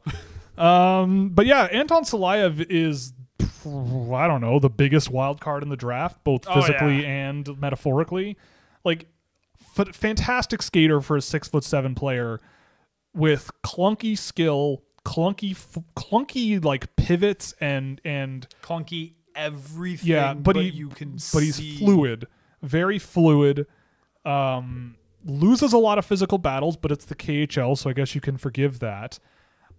Not the best puck mover right now. He can kind of flub his breakouts, and in the data I've tracked, he is one of the most passive offensive transition defenders out there this year. He's just not really like getting that involved. And you know, look, I, I, if you watched him play before this season, which I did for a little bit last year because he caught my eye being a six foot seven guy who skated like that. Um, he doesn't score points ever. Like this is the first year where he's broken 10 points, I think, in a long time uh, or ever. I don't remember off the top of my head, but last year I think he had like six, six or seven points. And so it's like to me you can tell why. You know, um he was scoring a lot of his points early in the year on the power play and off point shots and sort of weird little plays that kind of get him on the score sheet. But when you really watch him, he's, you know, a strong D to D passer, sort of keeps things stable and safe, but also he doesn't and you but you can see him potentially do that down the road. Like that's kind of the role he could play while also being a great skater. I'm trying to think of a guy he kind of reminds me of in the NHL. It's but I- hard. it's 'cause there's hard. Not a lot of Like, guys of this yeah, size. Like he's a f- I- look. If he goes like third overall, again, I get it. I can't say that that's a bad pick, but it is. I think there's a lot of risk there based on how like relative to Dmitry Simashev last year. I take Simashev ten times out of ten over Silayev, it's right? not even a discussion. because there's more skill there. There's more uh, there's more mobility there. He's a better defender. Like Simashev rubbing guys along the boards and just ending possession was constant, and Silayev just doesn't really have that right now consistently. But I, I like him. He's a fascinating player. And if I've got him at 12 and he goes third overall and he wins a Norris trophy, then good for him, right? Like I just it's He's just not Hedman. I'm risk averse. So yeah, the the Victor Hedman stuff is craziness. It's That's- got to stop that's every tall stop. defender Yeah, at the top no, of a no. draft, guys. No, there is only one Victor Hedman. Uh, number 12, I don't remember. Oh, yeah. Alfons Freij uh, of Växjö in Sweden. Um, this is a guy who, again, sometimes I'll just have a guy and I'll watch other players around him and I'll bump that the other players ahead of him and it'll just bump that guy down. The opposite is happening with Freij. Like he started the year at like 40 for me or something and then I watched him once and I went, "Yeah, no, this is stupid. I I need to have him in my first round." And then I watched him again and then I tracked a game and I went, "This guy might be one of the best defensemen available this year." Especially for the modern day NHL. And then I watch him again and again and again, and I'm like, this guy rules. Like He does he- everything I want from an offensive and transition. yeah, if you want like pure excitement in def- in your defensive players, this guy is it. Like the defensive game, whatever. Like there are moments where you're like, yeah, this guy is is not the the best stopper, but he's not terrible, he's not terrible, and which is important. the benefits for me far outweigh the consequences of that. Like He's one like of the most gifted passers in the draft, Yeah, regardless on- of position. ridiculously accurate passer, great vision of the ice. He has that deception to sort of juggle options and move guys out of the way to create lanes. Handles Um, pressure really yeah, well. as a puck really shifty. Uh, high high end skill. I saw him make a play the last time I watched him. He was on the uh, on the blue. He was at the blue line in the offensive end. He shook a guy off of him and went down to the half wall a little bit, circled back, made a cut, circled back, brought the guy back to the blue line with him, then quickly cut again to go back down the half wall and left that guy behind. Without even looking, it looked like it was so fast. He just hurled the puck towards the net perfect tape to tape pass to a guy at the far post and he just taps it in like tape to tape along the ice perfect pa- like it was the crazy it was crazy like the way he sort of creates stuff and the way he gets around it's really impressive i can't say enough good things about this guy He's Um, got a type of vision where it's like I don't even I'm not even sure he's seeing the players that he's passing to, but he's seeing the defense and how it's shifting. He Yeah. goes, "There's the lane." Yeah, and that's he it. just confirms someone's there, like as he's releasing it, and then just He lives in slow rifles it back. motion. I watched a play of him just kind of like quickly backhand a puck off the off a defensive recovery out up to his forehand. He's looking to his left. All of this happens in about half of a second, Right. and then he just flick of a wrist, laser beam, Yeah.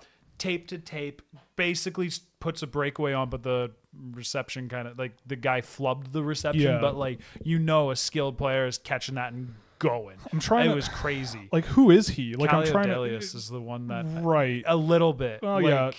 Not I- Odelius was better at. Odelius was absurd at like using his gravity to juke guys out. Freij's not trying to do that as much because Freij is trying to push pace up ice and not. But there's bits of his game that I think are most comparable, at least out of recent prospects. but i mean like in the nhl like nhl wise Nah, we don't you- watch those. We're prospect well, guys. well, hey now, hey now. this is an NHL show as well.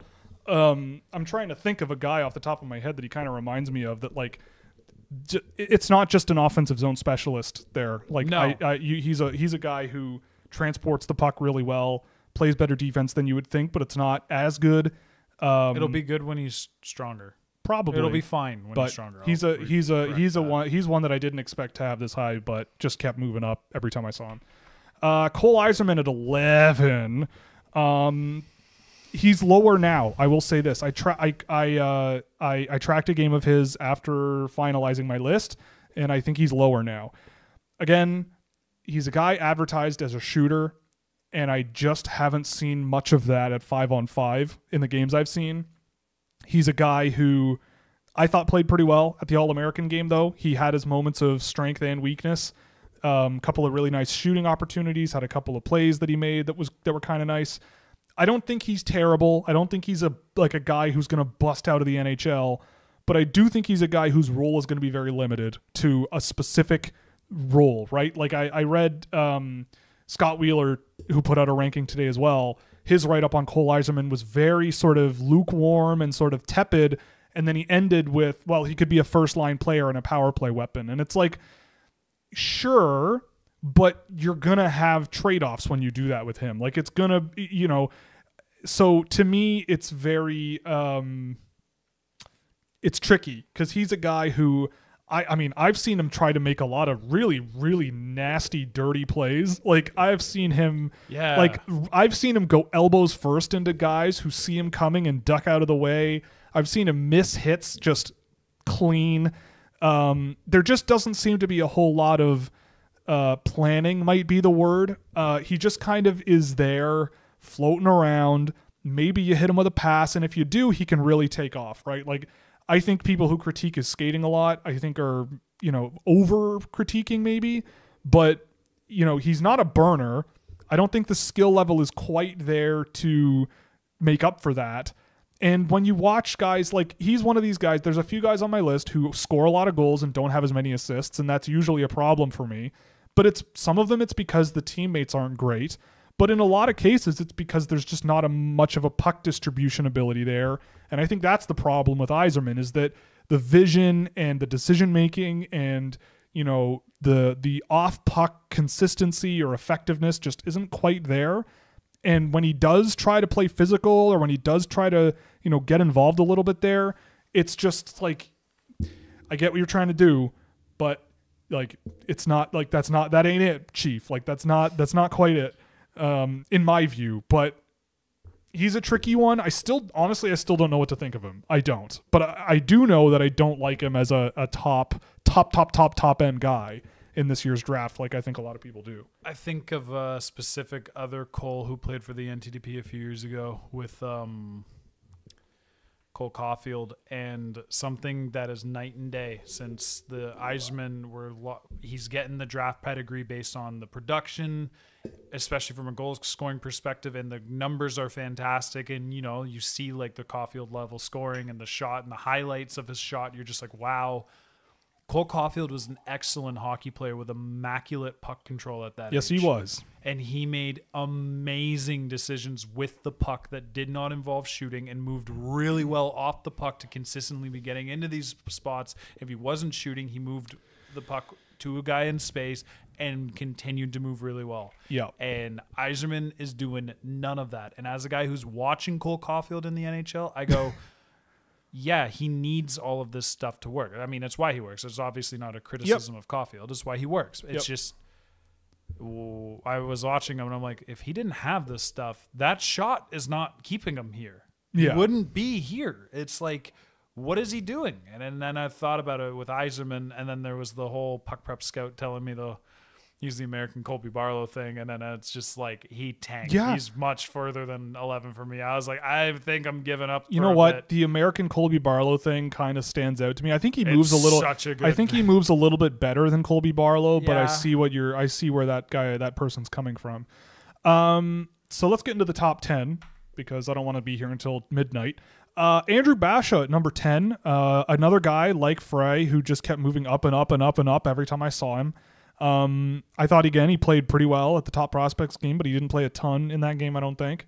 Um, I mean, probably one of the more electrifying players in the draft. Like if you want a guy who skates really well, you know, gets around players really well, can leave guys in the dust. Like the way he wins loose puck races, it's often not even close. Um, you know, he he can create plays, he can shoot.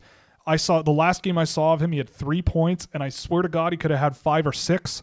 It was not even. It was just not even a. It, it was ridiculous, just how uh, you know, just how effective he was, especially offensively. And I think there are shades of that sort of William Nylander esque profile where you might look at his frame and the points and go, well, he doesn't play defense, but he uses the speed he has to at least stick check really well. He forechecks, he forechecks, he tries off the puck.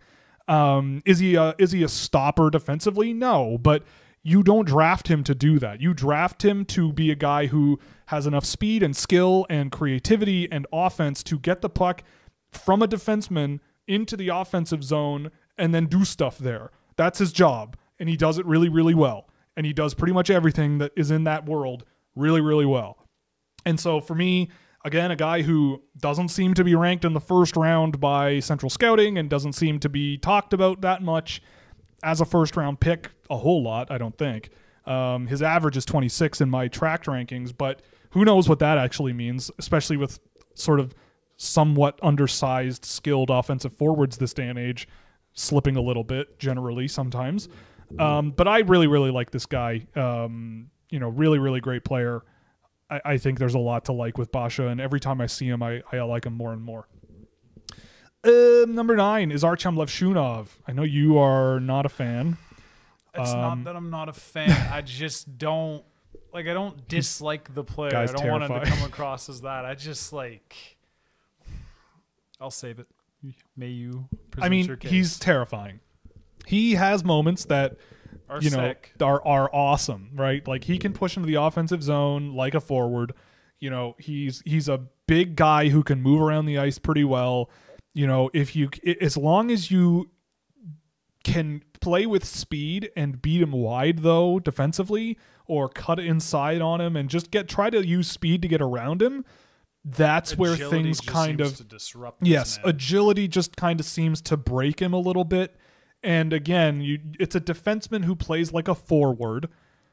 Granted, Michigan State does kind of have a more liberal, you know, modern day hippy dippy style of hockey with Adam Nightingale, and and maybe Levshunov feeds into that.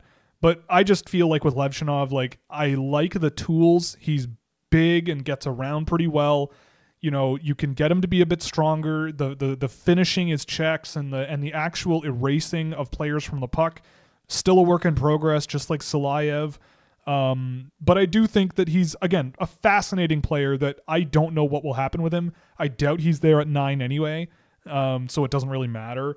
But I'll be fascinated to see what happens in his career because honestly, I don't know. Like there are weak points in his game for sure. They are there, um, and they are problems.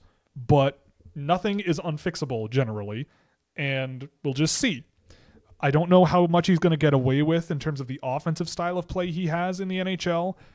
And that's kind of worrying because if he doesn't really get that freedom and that ability to play that way offensively, and he also has these defensive weak points, what's he going to be? Like, are you looking at the next Rasmus Ristolainen here, right? Like, that's kind of my itch that I'm scratching because when Rasmus Ristolainen was a junior, there was a lot of this sort of playing like a forward style. He had a bit of skill to him he was big, but he could get up in the offensive zone and and play there a little bit, just like Levshunov can. And the defending was not great. And they, you know, Buffalo drafted him and tried to make the defending great, and it just did not work. So I don't know what's going to happen with him. I'll be fascinated, but I don't know. I, I, I I'm I'm hesitant. I would say. Same. Yeah. Uh, number eight, we've got uh, Nikita Artamonov. Yeah, there's your boy. Sam loves this Artamonov guy. Yes, I do. Um, I watched him today actually, and he was okay. Um, super high motor guy. I think he gets around the ice well enough, especially considering he's playing in the KHL. Um, again, like I, I, the offense is kind of not really there when I've seen him. Like he's a brilliant puck mover. The passing and the vision is really good. Um, but you know, and today was a bad example because his team did not get out of the defensive end much at all uh, with him on the ice and uh, there wasn't really much in the way of offense created off his stick. He's not shooting the puck a ton, and when he does, it's not really from scoring areas enough, you know. But the the ingredients are there for a really really talented energy player, um, which doesn't sound like a player you want to draft in the top ten, but you see similar you see signs of a really good player there. Um, you can probably sell him this high better than I can I can absolutely but him this but high. there's so, like I've spoken to a couple of NHL scouts who also see him very very very very favorably and they're licking their lips because they're going people are going to look at how big he is. They're going to look at he's not the most efficient looking skater and they're just going to kind of throw him by the wayside and maybe we'll get him in the in the second round or something. Because some uh, one guy said he has him top 5 and it wasn't Sam. Um and I was surprised at that but like the way he's wired is super super high end and he gets around well makes really clever plays and really smart plays. You know if he's up against the boards he doesn't eat the puck. He tries to find a, a, a route to get out of there or a player who's taking a route to get the puck up the ice. There's just really really smart plays out of artamonov. It's just a matter of you know the next step for him right? Like just just the next phase of his development which is like yeah like with the puck we want you to, to take over shifts a little bit more often uh, and and create a little bit more offense but that's that's my read on him like you got him higher Yeah, I've got him.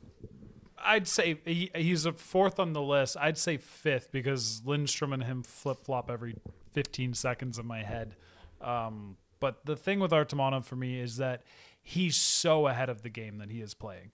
Every single viewing, from the very first one I've had to the end of the year, I watched Nikita Artamonov as one of the last guys in the first round. And as soon as I, I was like four shifts in, I was like, nobody is making plays at the Right. reading the game and making plays within the pace of the game Yeah. like him. It's not even close, and it's not so much of it is done with off puck play, but it's not. He's not an off puck player. He's just so good at understanding where he needs to be. It's the Trevor Connelly thing. He sneaks Yep. behind players' uh, blind spots. He times cuts as soon as a defender is going to rotate to cover his teammate coming into the zone. Artamonov goes in kind of drags the defender in this way and then he slips back or he'll and delays. He just there's always something. He's like okay i do this i do this i do this i do this i do this i do this. What is the tiniest little adjustment i can make to get a slightly more advantage?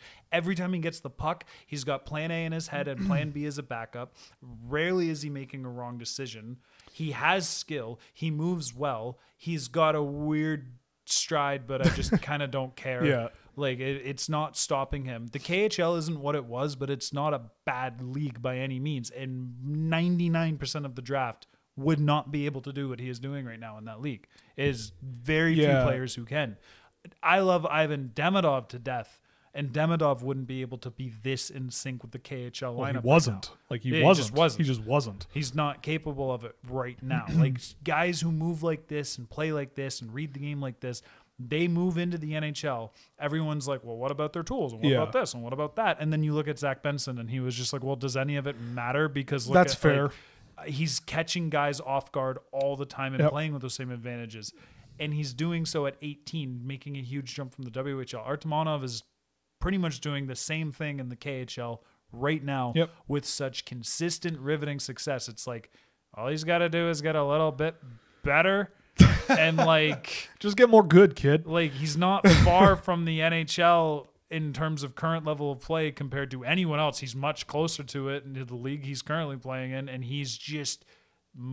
I, I was make trying to make a list of of players in the last few drafts who move like him away from the puck coming from Europe, yeah and the answer was no one. right Like nobody moves this in sync with the team. He's if you took him off the line and put other skilled off puck players on, like if you took Konsta Helenius on that line, the line falls apart. right The line does not function. It, if you put other players on that team, I don't think it functions as well. It's Artamonov's Yeah. movement within everything that's just this unbelievable glue. So even if he's not touching the puck as much, he is the play driver. Yeah, I mean, I think again, it's I don't know what how I would put it, but I feel like there's a a T-shirt here with the style of player. But again, like you mentioned it, you kind of you kind of know that when he's on the ice, when he's in the influence of the puck or ready to make a play of some kind, he's gonna make a good play in some way, right? Like especially defensively and getting the puck up the ice and moving pucks really well. The only, my, my thing is like I just haven't seen enough in the offensive zone to really sort of be super super high on him. But I've seen some insane plays. I I've seen some really good stuff. It's just it's you know you're talking top 10 NHL pick, but there has been good stuff. But it's another one of these guys where you watch him and you're like, okay, that was a good one. Yeah, that was smart. That was smart. That was smart. This guy's really he looks like he cares. Like this is smart. That was a smart play.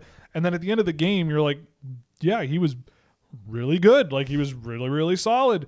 And in the KHL, like playing against grown men, grown Russian men, like that can't be easy. Uh, number seven, honestly, I, I, I forget. I don't know. Michael Brandsegg-Nygård. Uh, I think I did a game of his after this, and I moved him down, so he's not this high anymore, but he's still high. Again, I, I think he's a very projectable NHL player. I don't think he's going to be super super high end, but a guy who I think has a decent amount of skill, a good shot, a guy who you know defensively gets involved in play. He mucks it up. He's physical um, has pretty good pace in his game as well. Uh, he kind of reminds me a little bit of like uh, maybe a little bit more skilled Emil Heineman. Like you, like he like a bigger guy who gets around the ice pretty well, good shooter like Heineman was, but there's that next step of like playmaking and finding seams and um, physical intensity Not that that really that there. yeah yeah well yeah um so yeah i mean with with with uh with Brandsegg-Nygård, um i would like you know he's been scoring quite a lot since being out of the world juniors in hockey allsvenskan. There's a few guys who have come home and like oliver moore has like two points a game or something since the world juniors which is insane. Um we like that. Good for the brand. But yeah, Brandsegg-Nygård is a guy who I don't really have a ton to say about him because he's like not the most like he catches your attention, but it's not for like those like high end skill moments, right? Like it's it's more of just a physical game. But he's also a bit lower on my board. Yeah, he's a bit lower now. I think he's in the teens, but still a good pick. Number oh sorry. Six Number comes after down. seven. There we go. Uh, we got Zeev Buium at number six. Um, I mean, just a very well rounded, very capable, mobile defender who can defend pretty well, play offensively pretty well. Again, that sort of Alfons Freij kind of shake guys off in the offensive zone, you know, make space for himself, try to create plays in the offensive zone. It's all good. Um, I've liked Zeev since last year when I was watching him at the NTDP. Um, you know, again, just a really clever puck mover, passes the puck really effectively, covers ice really well. Um, I can't really point to something that's like, you, you know, I look at his point production and I go, "Ah, I don't know if it's like going to be that good in the NHL one day, but I could see how as a power play guy it could work. Um, the guy he kind of reminds me a little bit of is like a Morgan Rielly type guy where, you know, I mean, Morgan Rielly when he was young was not the best defender, and I think Zeev Buium's a little bit more refined. But just the way he gets around the ice, the way he thinks in the offensive zone and sort of patrols the blue line without stepping up from the blue line too often, um, is is really interesting to me. So Zeev Buium's at, at number six. He was a little higher earlier, um, but again, like some other guys have just bumped him out of the way. Uh, number five, we got Adam Jiricek, and yeah, sh- hate me if you want. Yes, I didn't realize he was five. yeah, neither did I honestly, but here he is. Holy. Um, sad because he's not going to play for the rest of the year, but I'm sticking my neck out a little bit for Adam Jiricek. I know what I saw last year, and he was spectacular last year. Every time I watched him, he was great. This year, he was outmatched in Czech Extra League for sure. You can't really deny that. Um, you know, p- passing pucks was not great. You know, the the physical, but the but the physical defense and the stick checking and all of that stuff was really good. But to me, the big thing that steps uh, that Jiricek sets him apart with is the mobility. Like he is an elite, in my view, like an elite four way skater. The way he can get from, you know, the way he can sort of skate side to side, backwards, um, you know, the way he can pivot from forwards to backwards and backwards to forwards, um, and just do it with the right sort of timing is really, really high end. And like that's stuff that's hard to learn. And so for me, it's like also, you know, yeah, he was a little outmatched in the Czech league, but like I watched him at the World Juniors for what he was playing. I didn't think he played poorly at all there. Um, and usually guys just don't forget how to play hockey. And so if this is a guy that people kind of brush off a little bit because he's not going to play for the rest of the year and all that stuff, I'll be happy to pick him up late, uh, really late in the draft uh, or later, and uh, take a swing on him because I think that the skating is high end enough where something's going to work with him, and I think he's got, I think he's got a, a lot of tools. It's just a matter of, you know, honing that vision and that that passing ability, because that's the the sort of main weakness of his. But I mean, if he gets there, he can really get there. Uh, number four, unless you have Jiricek thoughts, but we can go over them later if you just want to finish the list. No, we can go through it. All right. Uh, so Ivan Demidov is at number four. Um, again, similar to a Jiricek. Uh, Demidov was a guy who, you know, is frustrating. Certainly in the KHL was outmatched, but definitely does not belong at the MHL level at all. Like he's almost at two points a game, and you can immediately tell why when he steps on the ice. Like it is so dumb. It's actually two points a game feels low Yeah, when you watch him. Yeah, it's dumb. Like he is two points a game while being extremely frustrating to watch. Like you just you can tell watching him, you're like, I can see why this wouldn't work in the KHL, but goddamn, if if he just doesn't simple, it's not simplify the game. It's like If he stops directly skating at people Yes. and trying to stick handle through Yes. their stick and legs simultaneously, Yes. this guy will be fine. Is the it's the one thing where I watch him do it all the time. I'm like, why? Yeah. Why? You realize if you turned, he can't catch you. Yep. He can't do any. He'll go oh and do everything he can to just try and pivot as fast as you change Yeah. direction.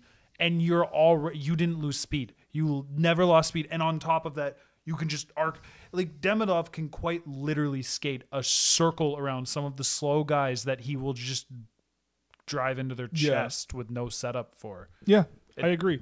It's it's it's really crazy. Like he, but I think that he has like superstar potential. Like this guy could Like- be on Wheaties boxes one day. Like the skill level, the creativity. potential like, player I've ever watched. I he's got that. He has that like ting. You know, like that that like that diamond sparkle X where it's factor, like that that X factor. Stupid, that stupid phrase, where but it works. Yeah, where it's like you know just the way he can, you know, he does the mohawk thing all the time, which is a little bit.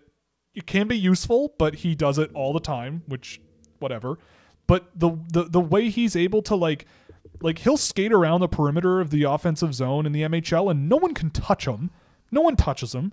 And he'll open up a seam that you could say, yeah, he could thread that through the guy and they could score a goal here. And he doesn't, which is annoying. And then he does it again, like two seconds later with a different player or something, and he doesn't do anything. Mm. And you're like, well, you know, and he's like, but he's looking, it seems like he's looking for the highlight. Like it seems like he's, He's looking for always looking for the yeah, highlight. He's looking for how can I show off the most, which is kind of annoying, but it's awesome. Like when he's cooking, the most exciting player in the draft, in my opinion. Not Like, even close. Not Most even ex- close. He's like the most. He's probably at worst like the third most exciting player since like 2021 Yeah, or him- 2020 or something. Like it's so stupid what he Yeah. can do when he's at his best. You- like you run power plays through him. You like he is a guy who you give him the puck on the power play and he will drag penalty kills all over the ice with the speed and the evasiveness he has.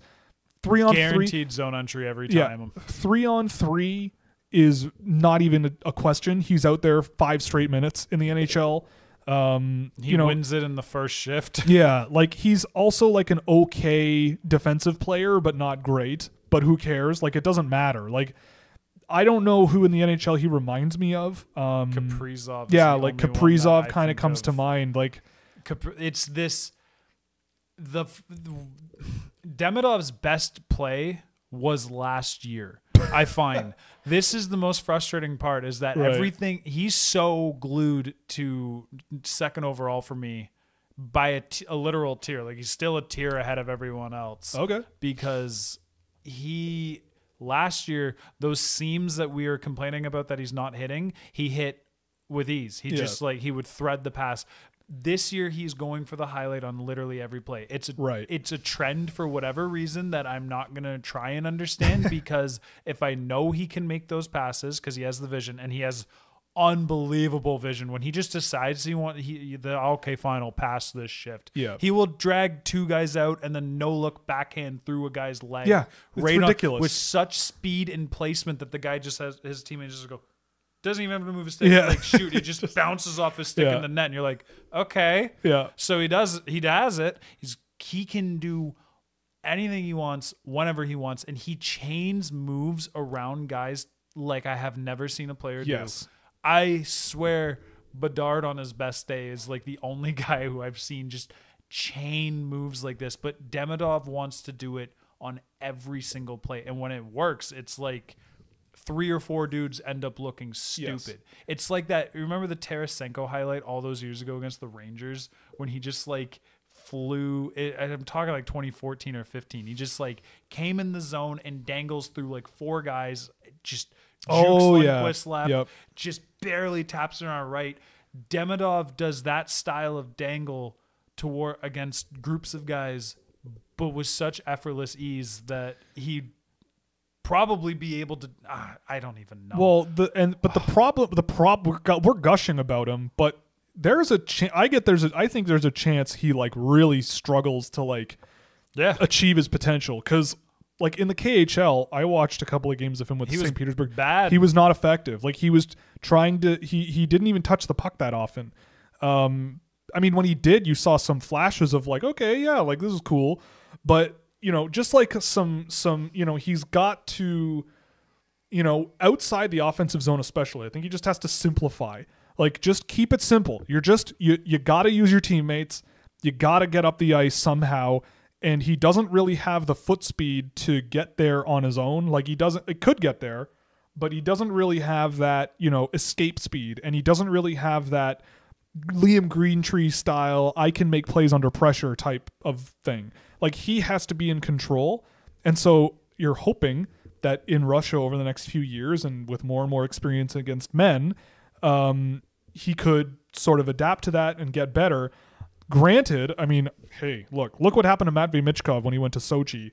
Like I'm just saying, like literally the Sending- first shift. Yeah. You were like, oh, it was sending a team s- sending Demidov to a KHL team that's like, yeah, we'll play him 20 minutes a night, whatever. Like, we don't care. Like, I feel like that could be beneficial because he's not learning anything in the MHL right now. It's just a, it's a, it's a boredom. He's so he's so good at that level. He doesn't have to play well, right, to do well. It's crazy. Like it's crazy. So, anyway, we'll see what happens with him. But He's so I'm a huge fan. absurdly talented that even with all the risk, knowing how reliable Catton and Lindstrom and them are right after, yeah, I will take him second.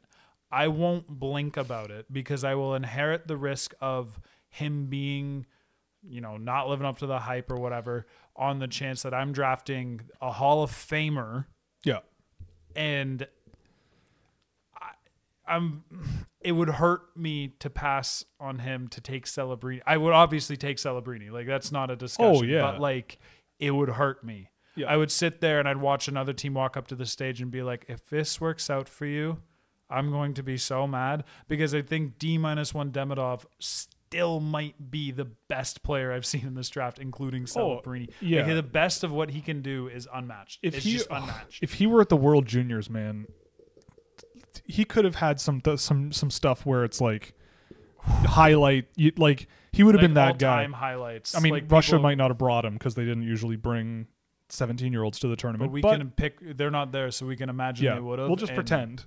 Yeah, live in a fantasy world. Uh, let's go to the top three. Um, I think the top three is my top tier. So there's three guys at the top for me. I think, yeah, okay. Cayden Lindstrom is number three for me. Um, what could you want more out of a hockey player, really? Right? Like, he's a center, six foot five. You know, he's already pretty, pretty physically developed.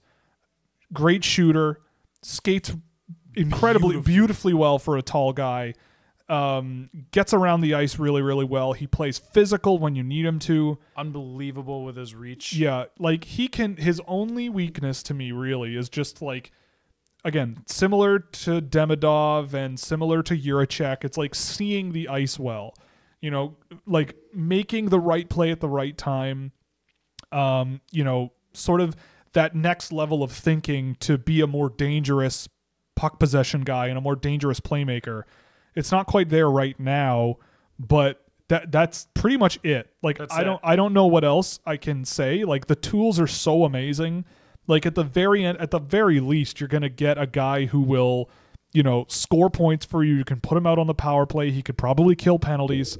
Um, you know, like is is like Kevin Hayes the floor on him or like a Blake Wheeler, right? Where it's like I mean not even Blake Wheeler, like this guy's physical. Like this guy punishes guys once in a while. I saw him get in a fight I think a couple of games ago. Um Not sure if it was a fight, but there might have been some fists. yes, exactly. Yeah, something like that. Um but I'm a huge fan of Cayden Lindstrom and uh, I know you are too. Yeah. Uh, number two is Berkly Catton. Uh, Berkly Catton rules. Um, what else can I say? The the last couple of games I've seen Berkly Catton play, he was outstanding. Like just outstanding. Like there was a day, a one day period of my life where I had Berkly Catton number one. Like Really? yeah, yeah. Good for you. I- I, had a, I had Demidov at one for six days. I, I I looked at Berkly Catton and Cole Eiser or uh, Cole Eiserman and uh, Macklin Celebrini back to back one day, and I very very very much enjoyed Berkly Catton more, but I just think with Celebrini the instincts are better. Like the the instincts to project to the NHL I think are a little bit better. But Berkly Catton, like the guy he reminds me of a little bit is like a Clayton Keller, where it's like he gets the puck up the ice absurdly well, whether he has the puck or he does not. He just he knows where to go, he knows where to be. He takes res- to do. his pass reception ability is remarkable.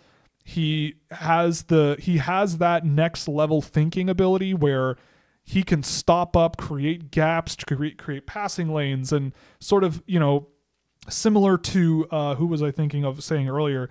Like he'll it looks like he's just dumping a pass to nobody, and he tape to tape passes to the trailing forward coming into the offensive zone.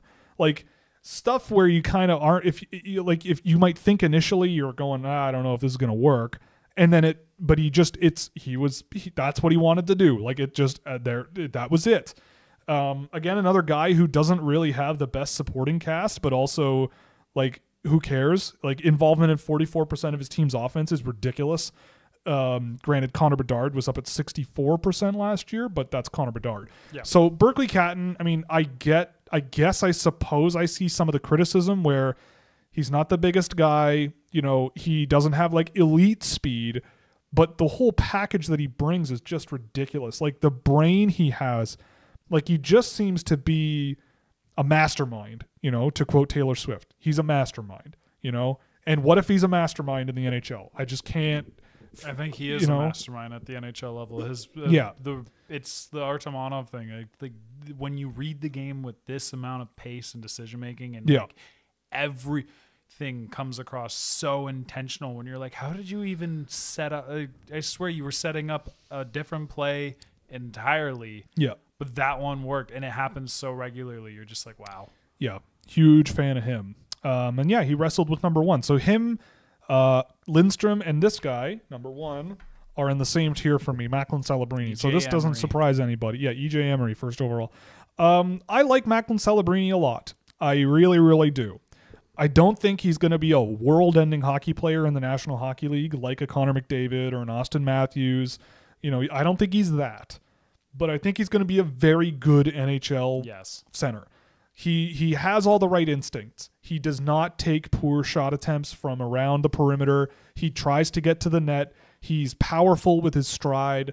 He's a really good defensive forward too. You see him turning causing turnovers and challenging guys at the blue line. His stick checking ability is great. He can get physical if you need him to. Just a really high end and well-rounded hockey player. I don't I I I again, like I think there are other guys that can hold a candle to him this year. Um, but I mean, if I'm going up to the podium first overall, I don't know how you go wrong with a guy like Celebrini, but I also feel like, you know, like I don't, think he's going to be the best player in this draft when it's all said and done. it's possible. I think but it's possible that's the, f- case. among the top three or four. And- the team who took him first will not regret No, taking him first. Not at all. It's like Nico Hischier, Right. basically. Uh, not like as a stylistic comparison, but like is New Jersey upset? Absolutely not. Is Right. there arguably better players in, from 2017? Um, Potentially.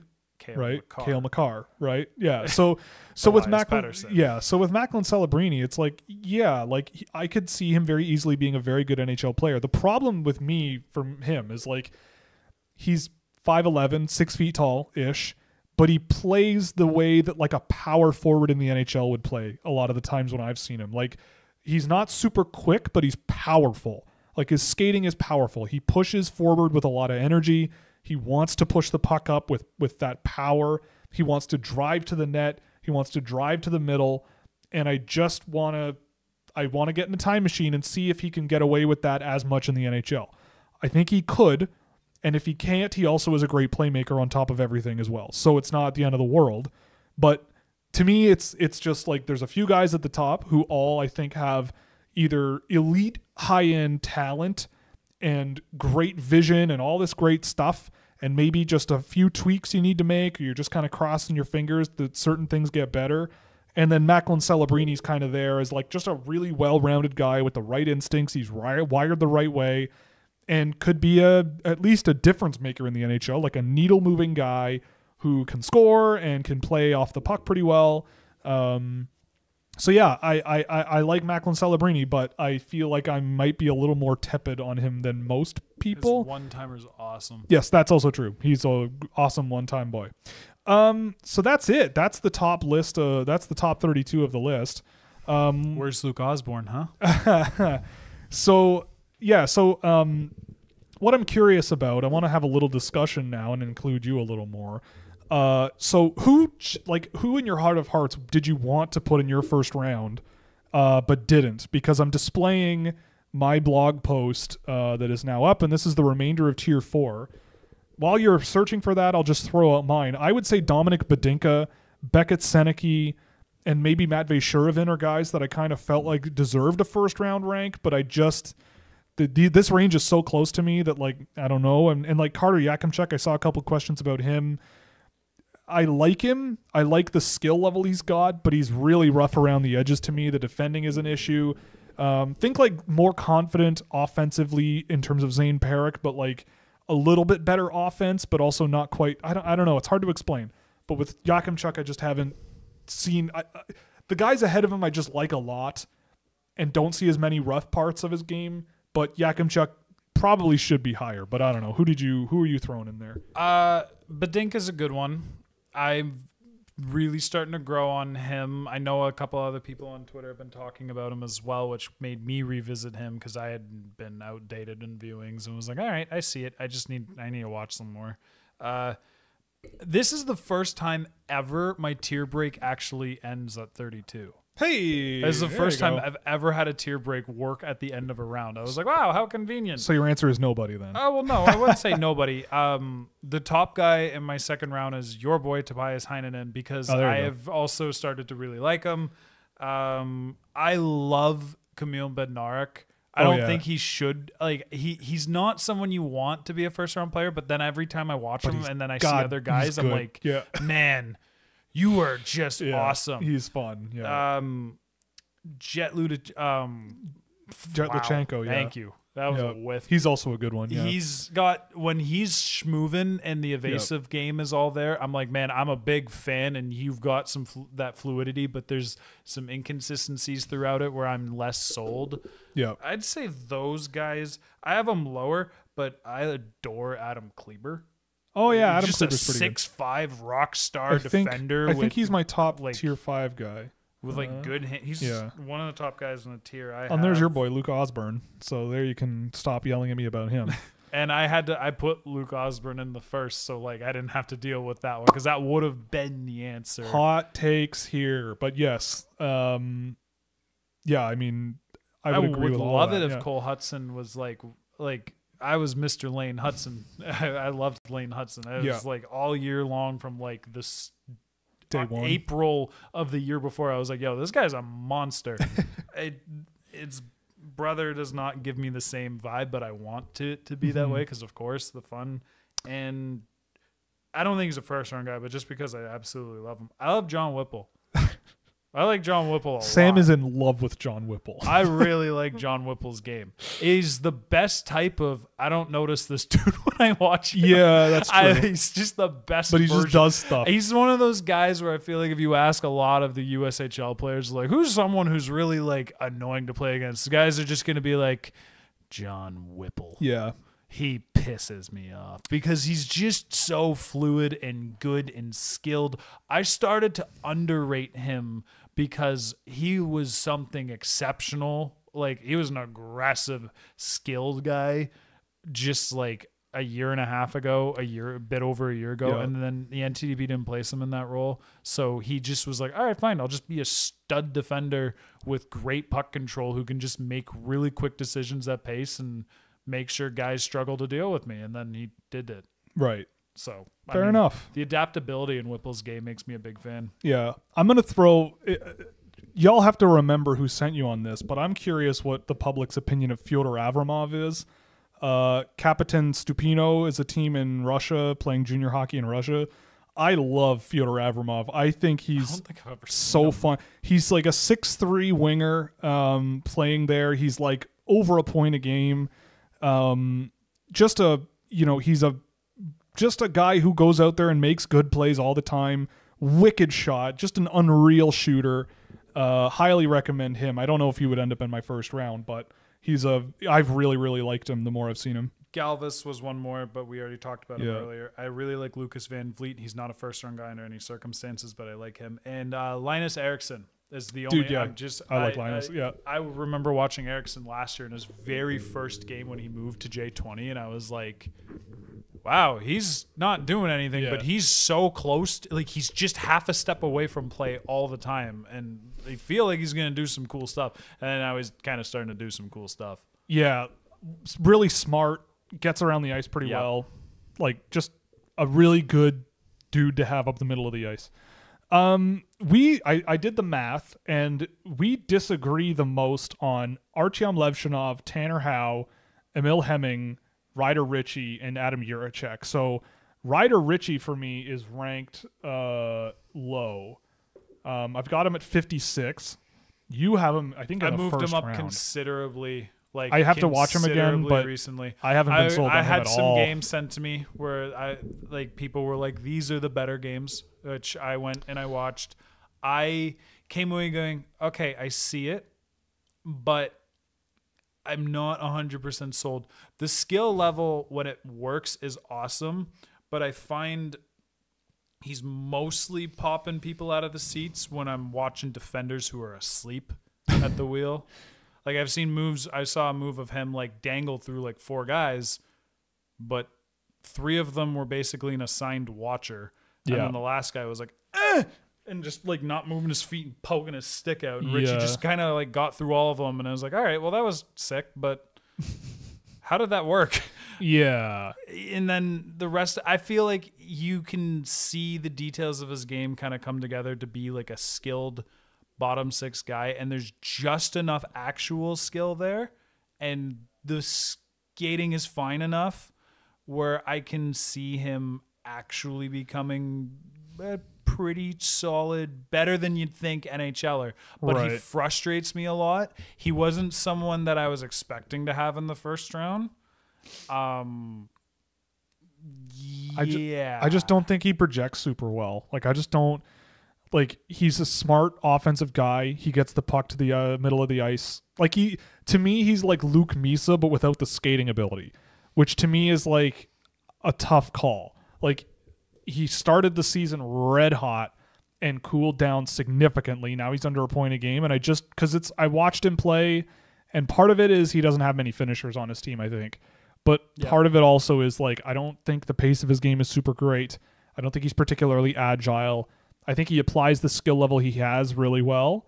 But I again, I just for the projection's sake, I don't really know how I feel about him, and so he's just been bumped down my list because I think other guys ahead of him, I just you know like uh, a Charlie Elick or yeah uh, Stian Solberg or Carter Yakemchuk or Jett Luchanko. Like I just those guys I think pop a little bit more than than Ryder Ritchie does. I think when all is said and done, Ritchie at 29 or whatever he is right now is the peak he will be. Right. I do not see him being a first rounder for me by year's end. But when I was trying to sort everything out, like if you said right now, do you like Ryder Ritchie or Dominik Badinka more? I'd say probably Ryder Ritchie.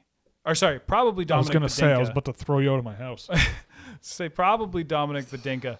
I just need to see more of him to understand how I can argue that before I go and make somebody a first round pick. Right. Which is why Badinka is currently just like a high second round person. Yeah, but Dinka eats his lunch and then gets the puck off of him and then leaves him behind. Like that's what happens if you're one on one with Ryder Ritchie. I think if you're Dominik Badinka. I just feel like Ritchie But in yeah. that thought experiment, I agree. I just feel like I can see Ritchie playing in the NHL, even if the like I liked what you said about he's Luke Misa without the skating, but I think ah, it's hard to explain why I think it works. It just it does work. It's not working in an exciting way, and I it.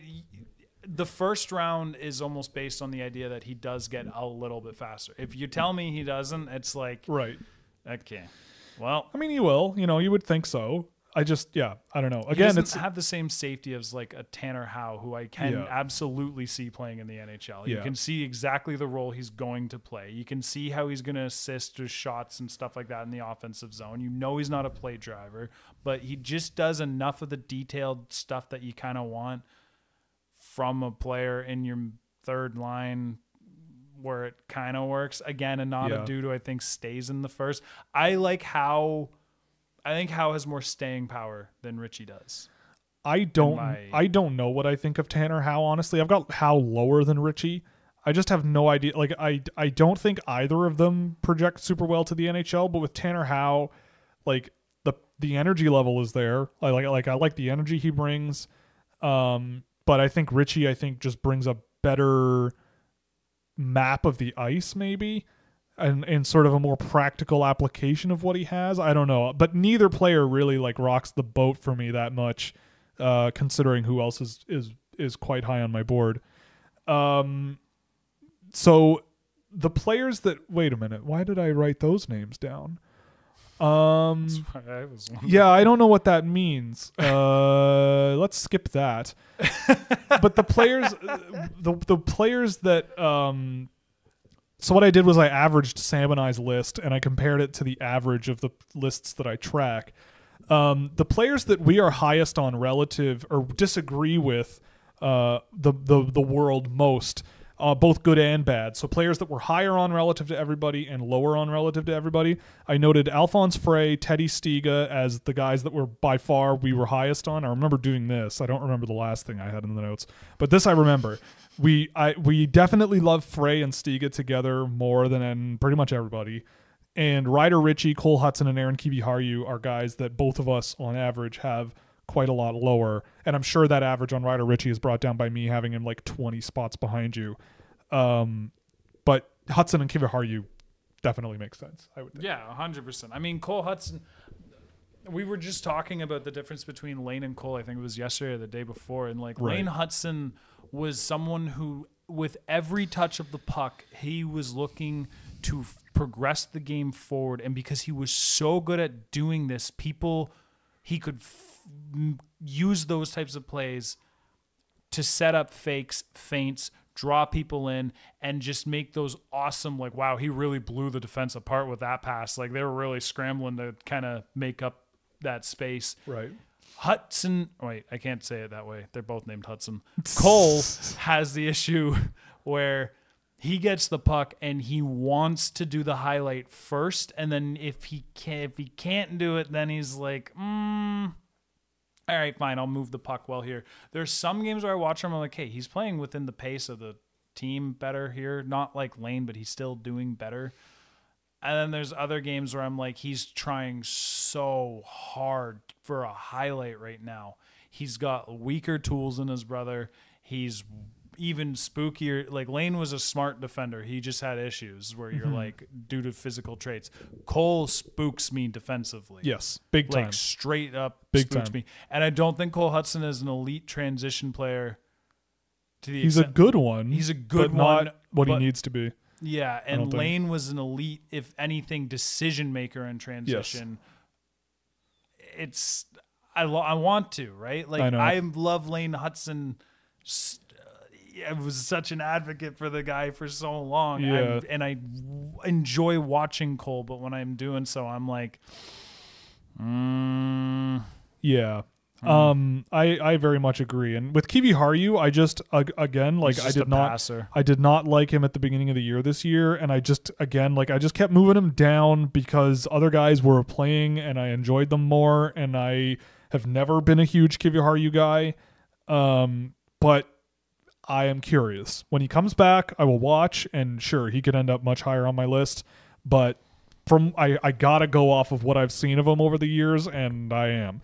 Um, so the last thing before we bang through some chat questions, unless you have to get up and run. Um, all right. Well, I wanted to bring up some of the guys that we left unranked, um, and I'm curious as to why that is. Based, and so these are the guys that are ranked pretty much by everybody, um, but aren't even on our list, like not even on my watch list. Um, so for me, it's Maxime Massé, Henry Mews, Terik Parascak, Leo Sahlin Wallenius, uh, and EJ Emery. And for you, it was Matvey Shuravin, Maxime Massé, and EJ Emery. so, I mean, do you want to tackle the ones that we both had on there first? Like Maxime Massé. I just watched him again to make sure I wanted to put him on this list. Um, Yeah. I don't know what I see out of him. I don't really like. What is he gonna do in the NHL? And that's my honestly I feel like that's the checking question. forward, maybe like a like a checking forward, maybe. You know, Yeah. maybe. I I just again, so many more players interest me that play with more pace, with more skill, more like he's a guy who if you're a kind of coach who would rather your wingers just chip it up the boards and chase it into the neutral zone and win a physical battle, chip it into the offensive zone, win a physical battle and gain possession, and have a guy just grind the puck out and put it in front of the net, sure. But like when I look at Maxime Massé, I think of Nathan Gaucher a couple years ago and how much more I liked Nathan Gaucher as a potential checking forward in the NHL. Like I thought where Gaucher was drafted was completely out of control, but um, but I do think that with Massé, you're getting a similar guy who wants to play a similar type of hockey, but just is not on the same level in terms of speed and and physicality and everything. I just yeah, I don't know. And then at the at the top prospects game, I didn't think he really moved the needle much, like at all. Or was he hurt? I can't remember if he was one of the guys that was injured. But point is, I watched him recently just to see if I was sure I didn't want to rank him. I didn't. I didn't see much. I pretty much am on the same board with them.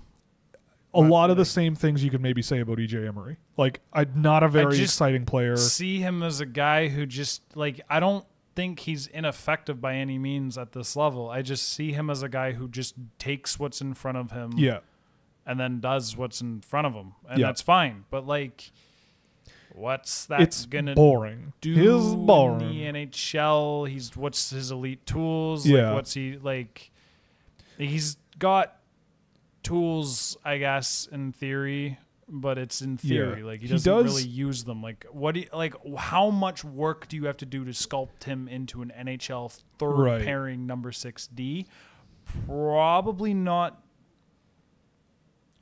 that much, but getting him anything beyond that is going to be kind of tricky and Yeah. I still don't even know like why do you want him as your number 6D? It's like okay, because you he can. Yeah, because he does like he Yeah. recognizes when there's an open lane there and he's supposed to pass through it. Okay, Yeah. sure. Like, can he go out and eat minutes in the NHL one day? I guess, right? Like, he's whatever, right? I feel It's- like I can just find him off waivers. it's a philosophical thing I think for us where it's like in the draft you kind of want to find stuff that's hard to find. And with EJ Emery I just find it's like there's a lot of guys like him in the NHL and I don't know which like and also this is also I've seen him in the first round here and there and that just seems to me to be you know like I can see why because he's big I think there's phys- room for physical development and he's safe right? Like he's he he's he doesn't take too much responsibility or risk I should say. He kind of keeps it simple whatever but I don't really aim for that, right? Like if he's if that's your target, then there's 40 other dudes you could probably target in this year's draft as well who or in free agency who will play that sort of defense first simple effective game. So I don't know. Um Henry Mews is on my list of guys I didn't have ranked. I did have him ranked for a while, but he's a guy who is all brain. That's all he is to me. Like the tools need to come so far to really become as impactful in the NHL as he could be. Like he's not the biggest guy and he gets beat defensively a lot. Uh, he moves the puck well, like his passing vision, and he makes good plays quickly and often, which is fine, but only through his passing, really. His skating is okay, but not great. Um, the offensive game, I see moments where I like him. And do I think he's a guy that I don't draft ever? No. But I if if people are talking about him like he's a first round pick, I don't I don't see that. I don't know where that comes from unless you go we really value how a player thinks and the development part is all about their their on ice talent and maybe you'll get something out of them that way, which sure, fine, but to me there's guys who are further along in that area that you might want to point your point yourself at. Where did you have Mews? I forget. Do you you have it? 44 because Sure. I did a viewing um, shortly before posting and it was like, this is his best one this year. Okay. Like it. It's all right. It's Real not. It's real still, endorsement. I liked Mews before the year started, and I feel like those who do keep giving Mews a longer leash were part of that. Like we watched him a fair bit before the year. We really liked what he had going for a, for him, and kind of expected more. And maybe it's I saw more of what I was expecting, and I went, "Oh yeah." realistically though 44 like i wrote in the my rankings like the second round for me is broken into like these are the guys who i'm pretty sure are gonna be in my second round at the year's end and then these are the guys who i have not a goddamn clue on yet Yeah. And i'm still trying to figure it out but Yeah. like i kind of like like a lot of guys in that second tier are going to end up passing guys in the first tier Yeah. Mews was placed pretty much at the bottom end of the first tier so 44 45ish by default of like you're kind of what i'm looking for with that game knowing what i know you have but this is more so of a placeholder spot because Yeah. it's january and We'll see. we'll see, see. as the list Someone- expands Someone also commented that he's right-handed. That definitely works in his favor as well, for sure. Uh, being right-handed, as we all know, is great. There was who was I watching? Was it no-handed No, it was it was the I think it was the All American game where one team had all right-handed defensemen. I was like, okay, we've gone too far. Now left-handed defensemen are the ones we need to look for. It's crazy. Anyway, um, I also saw the comment about Jesse Pulkkinen. I actually just tracked my first game of him this morning. He's still terrifying. He's terrifying. I I don't I don't know why I, he's in the first round on I saw someone's board where he's in the first round. The NHL Central Scouting seems to think he's a top sort of ish round guy, couple rounds. I just don't think I'm that's less I- than zero I- interest. I am curious. I'm curious if it's like a fourth or fifth round pick or something, and you have three or four guys that you're super excited about. The skill level is curious. He's super confident, um, but but Pulkkinen is scary. He's a scary player. He I think he gets by simply because he is so tall and lanky, and he is so confident.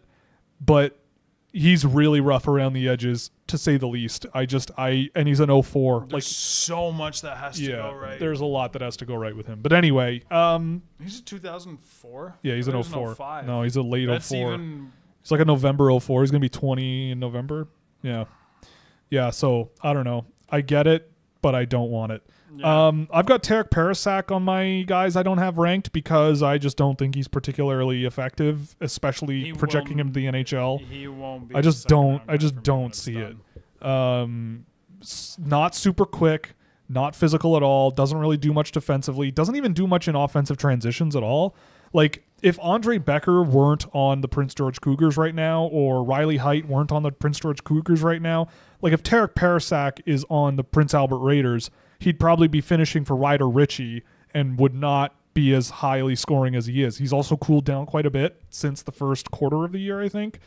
Um, and so I don't know. I just with Parascak, I don't see it. I know you have him ranked, um, but I but have him ranked due to the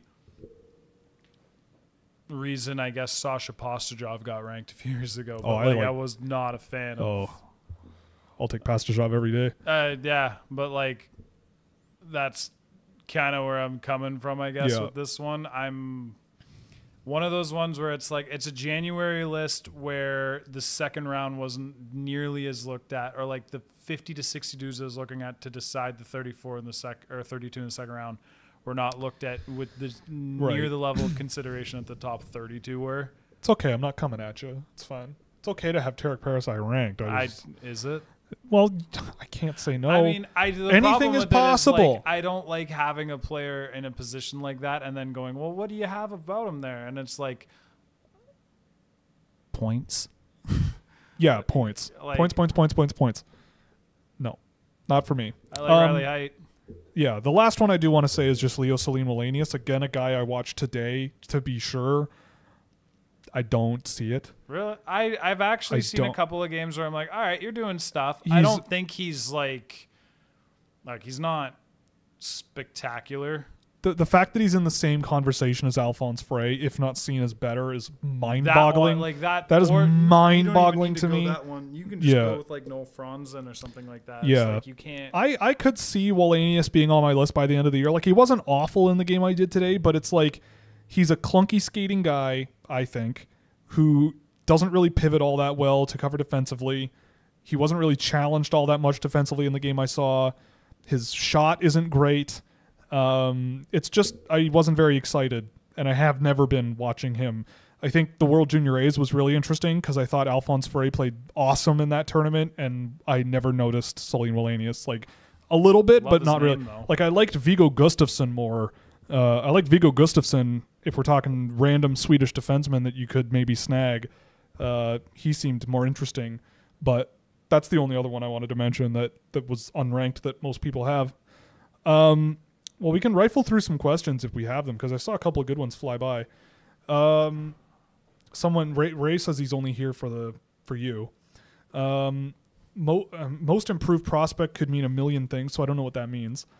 Um, I'm That'll gla- be a good question at the end of the year. yeah, I'm glad for Scott Perunovich doing well in St. Louis. I actually watched the Blues the other night uh, and thought he played really well. Um, I, I've liked Scott Perunovich quite a bit. I think he got hurt though, and I, I don't know. I could be wrong. Green Tree can get inside the top ten, but Yes. I'm not sure if It'd it's going tough. to happen. But like Yeah. he wa- he's been positioned at ten for me Yeah. at some point this I year. I want him to be there. I think that if all goes right, I He think he could be one of the best NHL players in the draft. Like the resilience, the strength, the the play under pressure. It's all great. He's got a man's game. He he's got a man's game. That's true. Really, uh, like it's Yeah. actually a and Tanner Adams worth the mid round pick. I don't know if mid round pick. I need actually this. I, I, don't watched know. a bit of him this year. Austin, I'll get back to you. I need to go back and. He's read- all right. He's We've been talked very Adams good. a lot Yeah. in the past. Yeah. I'll go. I'll get you an updated. He's been very good. Uh, no Carter Yakemchuk in your first round is going against the grain. What are your thoughts on the player? Yeah, so Yakemchuk is at like 40 for me, but I will say he was very good at the top prospects game. I thought he had some rough moments, but he also had some exciting moments. Um, yeah, he's at 44.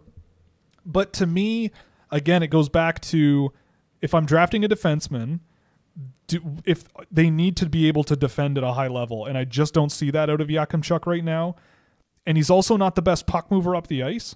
Once the puck is in the offensive zone, he's great. Like he he's got a hard shot. He's got a lot of skill, uh, standing still. He's confident. He the things he tries to do are great. Um, you know, he kind of reminds me a little bit of like a better skating Jesse Pulkkinen, where there's going to be moments where you're like, oh, I don't know, but then the puck gets on his stick and he pulls the skill out of his bag, and then you're like, whoa, okay, this guy could have some highlight reel moments. But for me, watching full games and multiple games of him, it's I just I don't know what he's gonna be. Um, and you know, will he be in my first round at the end of the year? Like he's in a tier that stretches all the way to I don't remember where, like in the twenties. So it's not crazy to suggest that he should be there.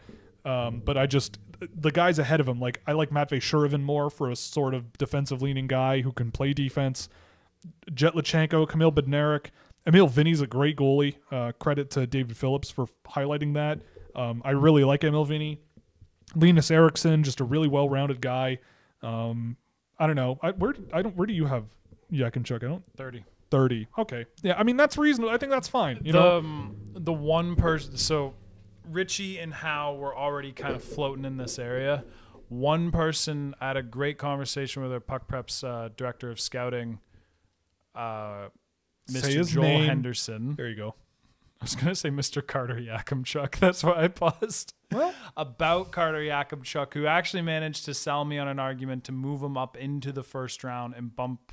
Um, I think it ended up being Hemming who was bumped down, and then I ended up getting hard, softer on Hemming towards the end. Anyways, um, and he's not the type of player that I'm actively looking for, but I would be remiss if I did not acknowledge what he provides and Yeah, course. how it can fit in even with my preferred style of play right. from my defenders. I think that ended up being like quite the mature read from Mr. Henderson. Right. Uh, someone mentions that they heard Mustard's dad uh, unalived someone in the conservatory with a candlestick. That's me that's too. a good that's a good comment. That's great. Me too. Um, yeah, I haven't played Clue in a very long time, and I, I really should, or at least watch the movie. Great movie, by the way, the Clue movie. I swear to God, I'm not even joking. I It's haven't really seen good. it. It's really fun. Um, have you seen Alexander Pleskovsky? no, I have not. no. I I've been trying to pronounce that in my head for the last like 10 seconds. I'm like I'm not saying it. I'll write him down. Actually, the name seems familiar. Let's see if the link is purple. Oh, it's not. Uh, Monte Ugri. I've seen this team a few times. All right, well, sure. Um, Berkly Catton's highest potential. Well, I compared him to Clayton Messiah. Keller. Messiah. I compared him to Clayton Keller, and I think I could stand with that. You know, I could see it, but I I just think he could be an electrifying, brilliant offensive guy who gives you a good effort defensively. Like, I, he's great. Uh, what's Easton Cowan's highest potential and what's his floor? I mean, he's probably going to play. He's a hardworking dude. Um, you know, middle six maybe guy. I could see third line, really good third line, solid second line guy, something like That's that. fair. Um, oh, is Ghost a comparable for Parekh? I personally think Ghost gets around the ice. Ghost Bear gets around the ice. Gosper, Better. Yeah. I think he just gets around the ice better than Parekh. Um, mobile and fluid and fast. I think that's Gostisbehere, and I don't see that in Parekh. This is a good one. With an example of Ustinkov and Hynninen, how do you gauge projectability for guys who play little, few minutes compared to those who play a lot? Um, how do you tell who strives with positive or negative ice time, or like whatever survives, whatever? I think with specifically with those two players that you use, you Stinkov and Heinen, and it's just you can just see it in the short ice time. Yeah. like you, they're just they're doing the right thing, and you're just kind of the game ends, and you're like, they didn't get more minutes or something like that. Uh, You kind of or like you look up and it was like one shift, second period, Yeah. 1503, next shift, third period, 601. You're like, why? He Yeah. didn't do anything wrong. What is wrong? Like, those situations are the ones where it kind of becomes easier to judge. There are a lot of other ones where you're just like, I don't know. I'm not working with the best sample. They're deploying the player kind of interestingly. Yeah. He's not really getting a lot of chances. Like, there are situations like that that come up.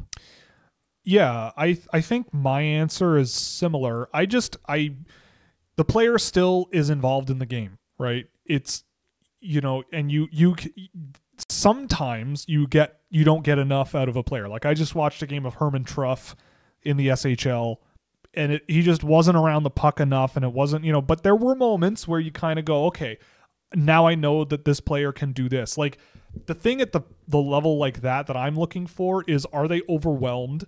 And you can tell that pretty quickly, generally, especially with like defensemen. Um, you know, and when they have the puck, what happens?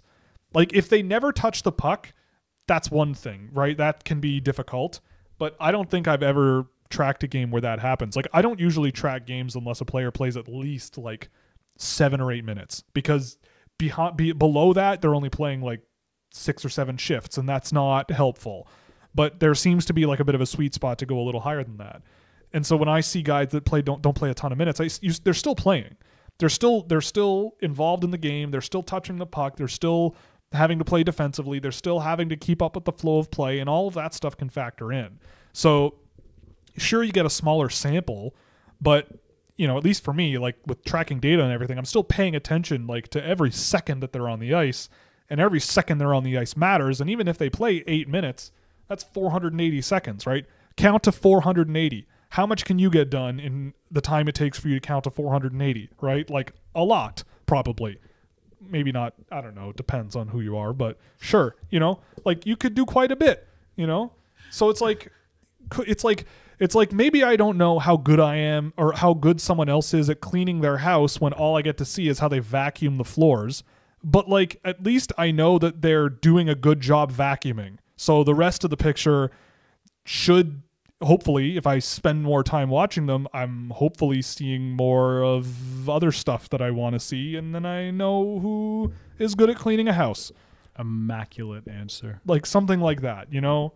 Or maybe they're cleaning one floor of their house, vacuuming one floor, like they clean one floor and the rest of the house is still dirty, but they did a really good job on floor 1. It's like, okay, well, yeah, the rest of the house might maybe a mess and they might botch it, but it's cool. This is fine so far. Any Um, thoughts on Terrence Smith? I saw that one.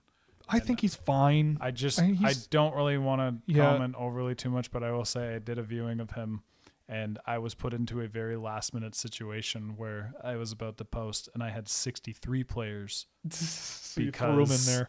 No, I took Oh. him. He's the one I took out. Oh boy. I watched him, and I was like, "There's this is probably the same for a couple other people here. I need Yeah. to really figure this part of it out, but I'm I can't justify ranking him right now. He's just not someone I really." I've seen him Yeah. a couple times. I'm just like, I just don't really care. Yeah. I think someone this is talking about Eiserman, potential attitude issues with Eiserman. There's, I mean, I'm yeah. there's talk. There's chatter. There's chatter, but like not it's It's not like some. yeah. It's it's like it's more that like there's it, it, you can tell when he's on the ice. He can sometimes be annoying to watch. Like can sometimes be very frustrating. So put yourself in the shoes of someone that's on the team, right? Like it can it may be a bit frustrating to to to with how he plays the game. But, you know, there it, I don't think it's anything that like ruins his career or anything. It's No. just it's just a, a hurdle, I think. Um do do do do do do do what's the hype on Noel Fransén? So yeah, he's 34th on my list. Um, I'm surprised. I, I don't know what's going on. Why he's not ranked by uh, Central Scouting at all. Um, Was he completely? yeah, completely off. That's Uh, great attacking defenseman. I think he's he's an okay defender, but not great at it, um, which is not what you want. But he's evasive. He gets up the ice well. He he uh, fakes guys out, cuts down the half wall, challenges guys offensively quite a bit. You know, maybe not the best shooter, but he gets his chances, and I I, I that's about as high as I think I'd put him. There are guys below him like maybe Sennecke, Shuravin, Graf, Bednarik, Luchanko all those guys I could see ahead of him at the end of the year based on what I've seen because also I haven't seen Fransén in a while. But I, I mean, I certainly think he should be in the mix. And if he's a guy that's a person you get in the sixth or seventh round, you may as well take the swing. I don't know. Uh, are there many players from the queue on your list? Who do you think would go highest? Well, a Maxi Massé, I imagine, is going to go first, right? I don't know who else in the Quebec League is there. Um, but for Quebec, I only have Kearsey ranked, I think. What are the odds that someone in the NHL is high on Poirier? Justin Poirier. Oh, I've got Eriks Mateiko ranked now. I forgot about that. I saw him today. Threw him on the list, but uh, not super high. Um, what are the chances someone in the wait? Sorry, what did you ask me? Uh, Poirier, like somebody. I don't think a lot of Maybe. NHL teams would be, but I think Maybe later, right? Like I could see it, but I don't. That it's a. I don't know. Like, what are you gonna get out of him? Like he he he he moves his. all Fe- the goals. He moves his feet and shoots from everywhere. Like he kind of reminds me of a Justin Cote from a couple years ago. Remember him? Like Yeah, moved his feet a lot, shot the puck a lot from everywhere, and scored goals. Like that kind of is what I see out of him. Did Michael Hage's injury hamper his transition in the USHL? Oh yeah, yes, for sure. Do you think that's why you're not the level? Oh, I mean, he is at that level now, unless you're talking about the way he was like when he was when Puck Preps was looking at him at first back when he was like 15, 16. This dude was like a like he was like fifth or sixth on their board. Like he was a rock star. Yep. He is really, really, really good still. It just Oh, goes yeah. to show how high end of a player he was beforehand. And I think considering the major thing people are commenting on is the fact that he just want him to be faster. It's like and Yeah. missing an entire year of physical like he couldn't develop his skating the way that other players did and he's still caught up with them. I think Yeah. he's been hampered to an unfortunate amount, but I do not think it will stop him on his path to the NHL and I hopefully he just makes full progress and just like catches up skating wise and Yeah. I mean he's not a bad skater by any means. I don't want to make it seem like he is. yeah. Um. Uh, is Jake Gardiner a comparison for Carter Yakemchuk? I mean, maybe. I don't think he skates as well as Jake Gardiner did. Jake Gardiner was a hell of a skater. Maybe, I mean, if we're going with that era of the Toronto Maple Leafs, maybe a, a, a, Cody Franson might be more apt. You know, skilled offensive guy, but yeah, off the rush and defensively, you kind of want a little more out of him. Um, to clarify on comments on Demidov, it reminded me of Zherdev thoughts. Yeah, I mean that look, there's an there are universes out there where Ivan Demidov does not turn out to be what he could be, right? Yes. Nikolai Nikolai Zherdev, when you read about it or what happened there, it was just a failure on like so many fronts. Like so yeah, I mean, I think interviewing Demidov and like challenging him a bit and pushing some of his buttons might tell you a lot about the type of player you're getting. But God, like the, if it works, he's a superstar. Like I don't, and I, I if it works, which it might not, he could be the highest point producing player in this draft, and like the guy you want when you need a goal, right? Probably, maybe Celebrini's in there, but yeah, it's a short list if it's not him. okay, we can end on this one. Thoughts on my innate ability to watch hours of MHL hockey without psychological effects? Have you? You don't understand that you actually do have some Yeah, psychological th- that's effects. that's a good point. You definitely have psychological issues right now. you just don't you don't understand it yet. But I also will say, have you considered starting your own cult or monastery or something where you tell people the way that you gained the ability to do something like that? Because, like, imagine the potential of people in traffic. Like, if I had the types of patience and wherewithal to, uh, to, if I had the wherewithal to have that mentality, I would love to have it in traffic, for example, or something. But in any case, good on you. You know, good for you, but goodness gracious, that can be a challenge. Um, so I guess we'll call it there. It's been two and a half hours. I think that's enough. Um, took a little while to get through my list, longer than I thought, but that's okay. Um, Sam, thank you for joining me. Thank you for Before we me. go, I did want to mention one thing. Um, I saw an ad for this and I watched it the other night. But if you haven't seen, and this is great for this audience, but if you haven't seen, if you have Amazon Prime, go on Amazon Video, Amazon Prime Video, and watch the Alexander Daigle documentary. It is, it's only 45 minutes long, so it's like a mini series thing, but it is primo. It is awesome. Like the first 40 minutes of the 45 minutes are incredible. I think it falls apart at the end when it come goes gets into his comeback and his time with Minnesota and all that stuff where he was actually good for a while, but it really dives into the psychology of hockey players and especially like the the culture around hockey and the way that it can not only skew development. skew development, but also overwhelm children, and also the culture of hockey being very anti-fun. Like the the documentary, like one thing about Alexander Daigle that is out there about him is that his attitude sucks. But upon reflecting as an older man now, he's like, well, when at that age, when I said all that crazy stuff in the media, I barely knew how to speak English. And the way I talk in French is very not aggressive, but like lackadate, like relaxed and very sort of like I have fun with the way I talk, but I didn't know how to properly do that in English. So the media took what the things I was saying from face value and saying I had a bad attitude or something, you know, and everybody was talking about how he liked fast cars and rumors about dating Pamela Anderson and all this stuff. And he's just like, can't comment on any of that stuff, but like, I just was a young kid who had a lot of money and was having fun, and everybody seemed to hate it. So it's like, what do you do? It's like if Alexander Daigle were alive or alive, if he were playing now, he's alive.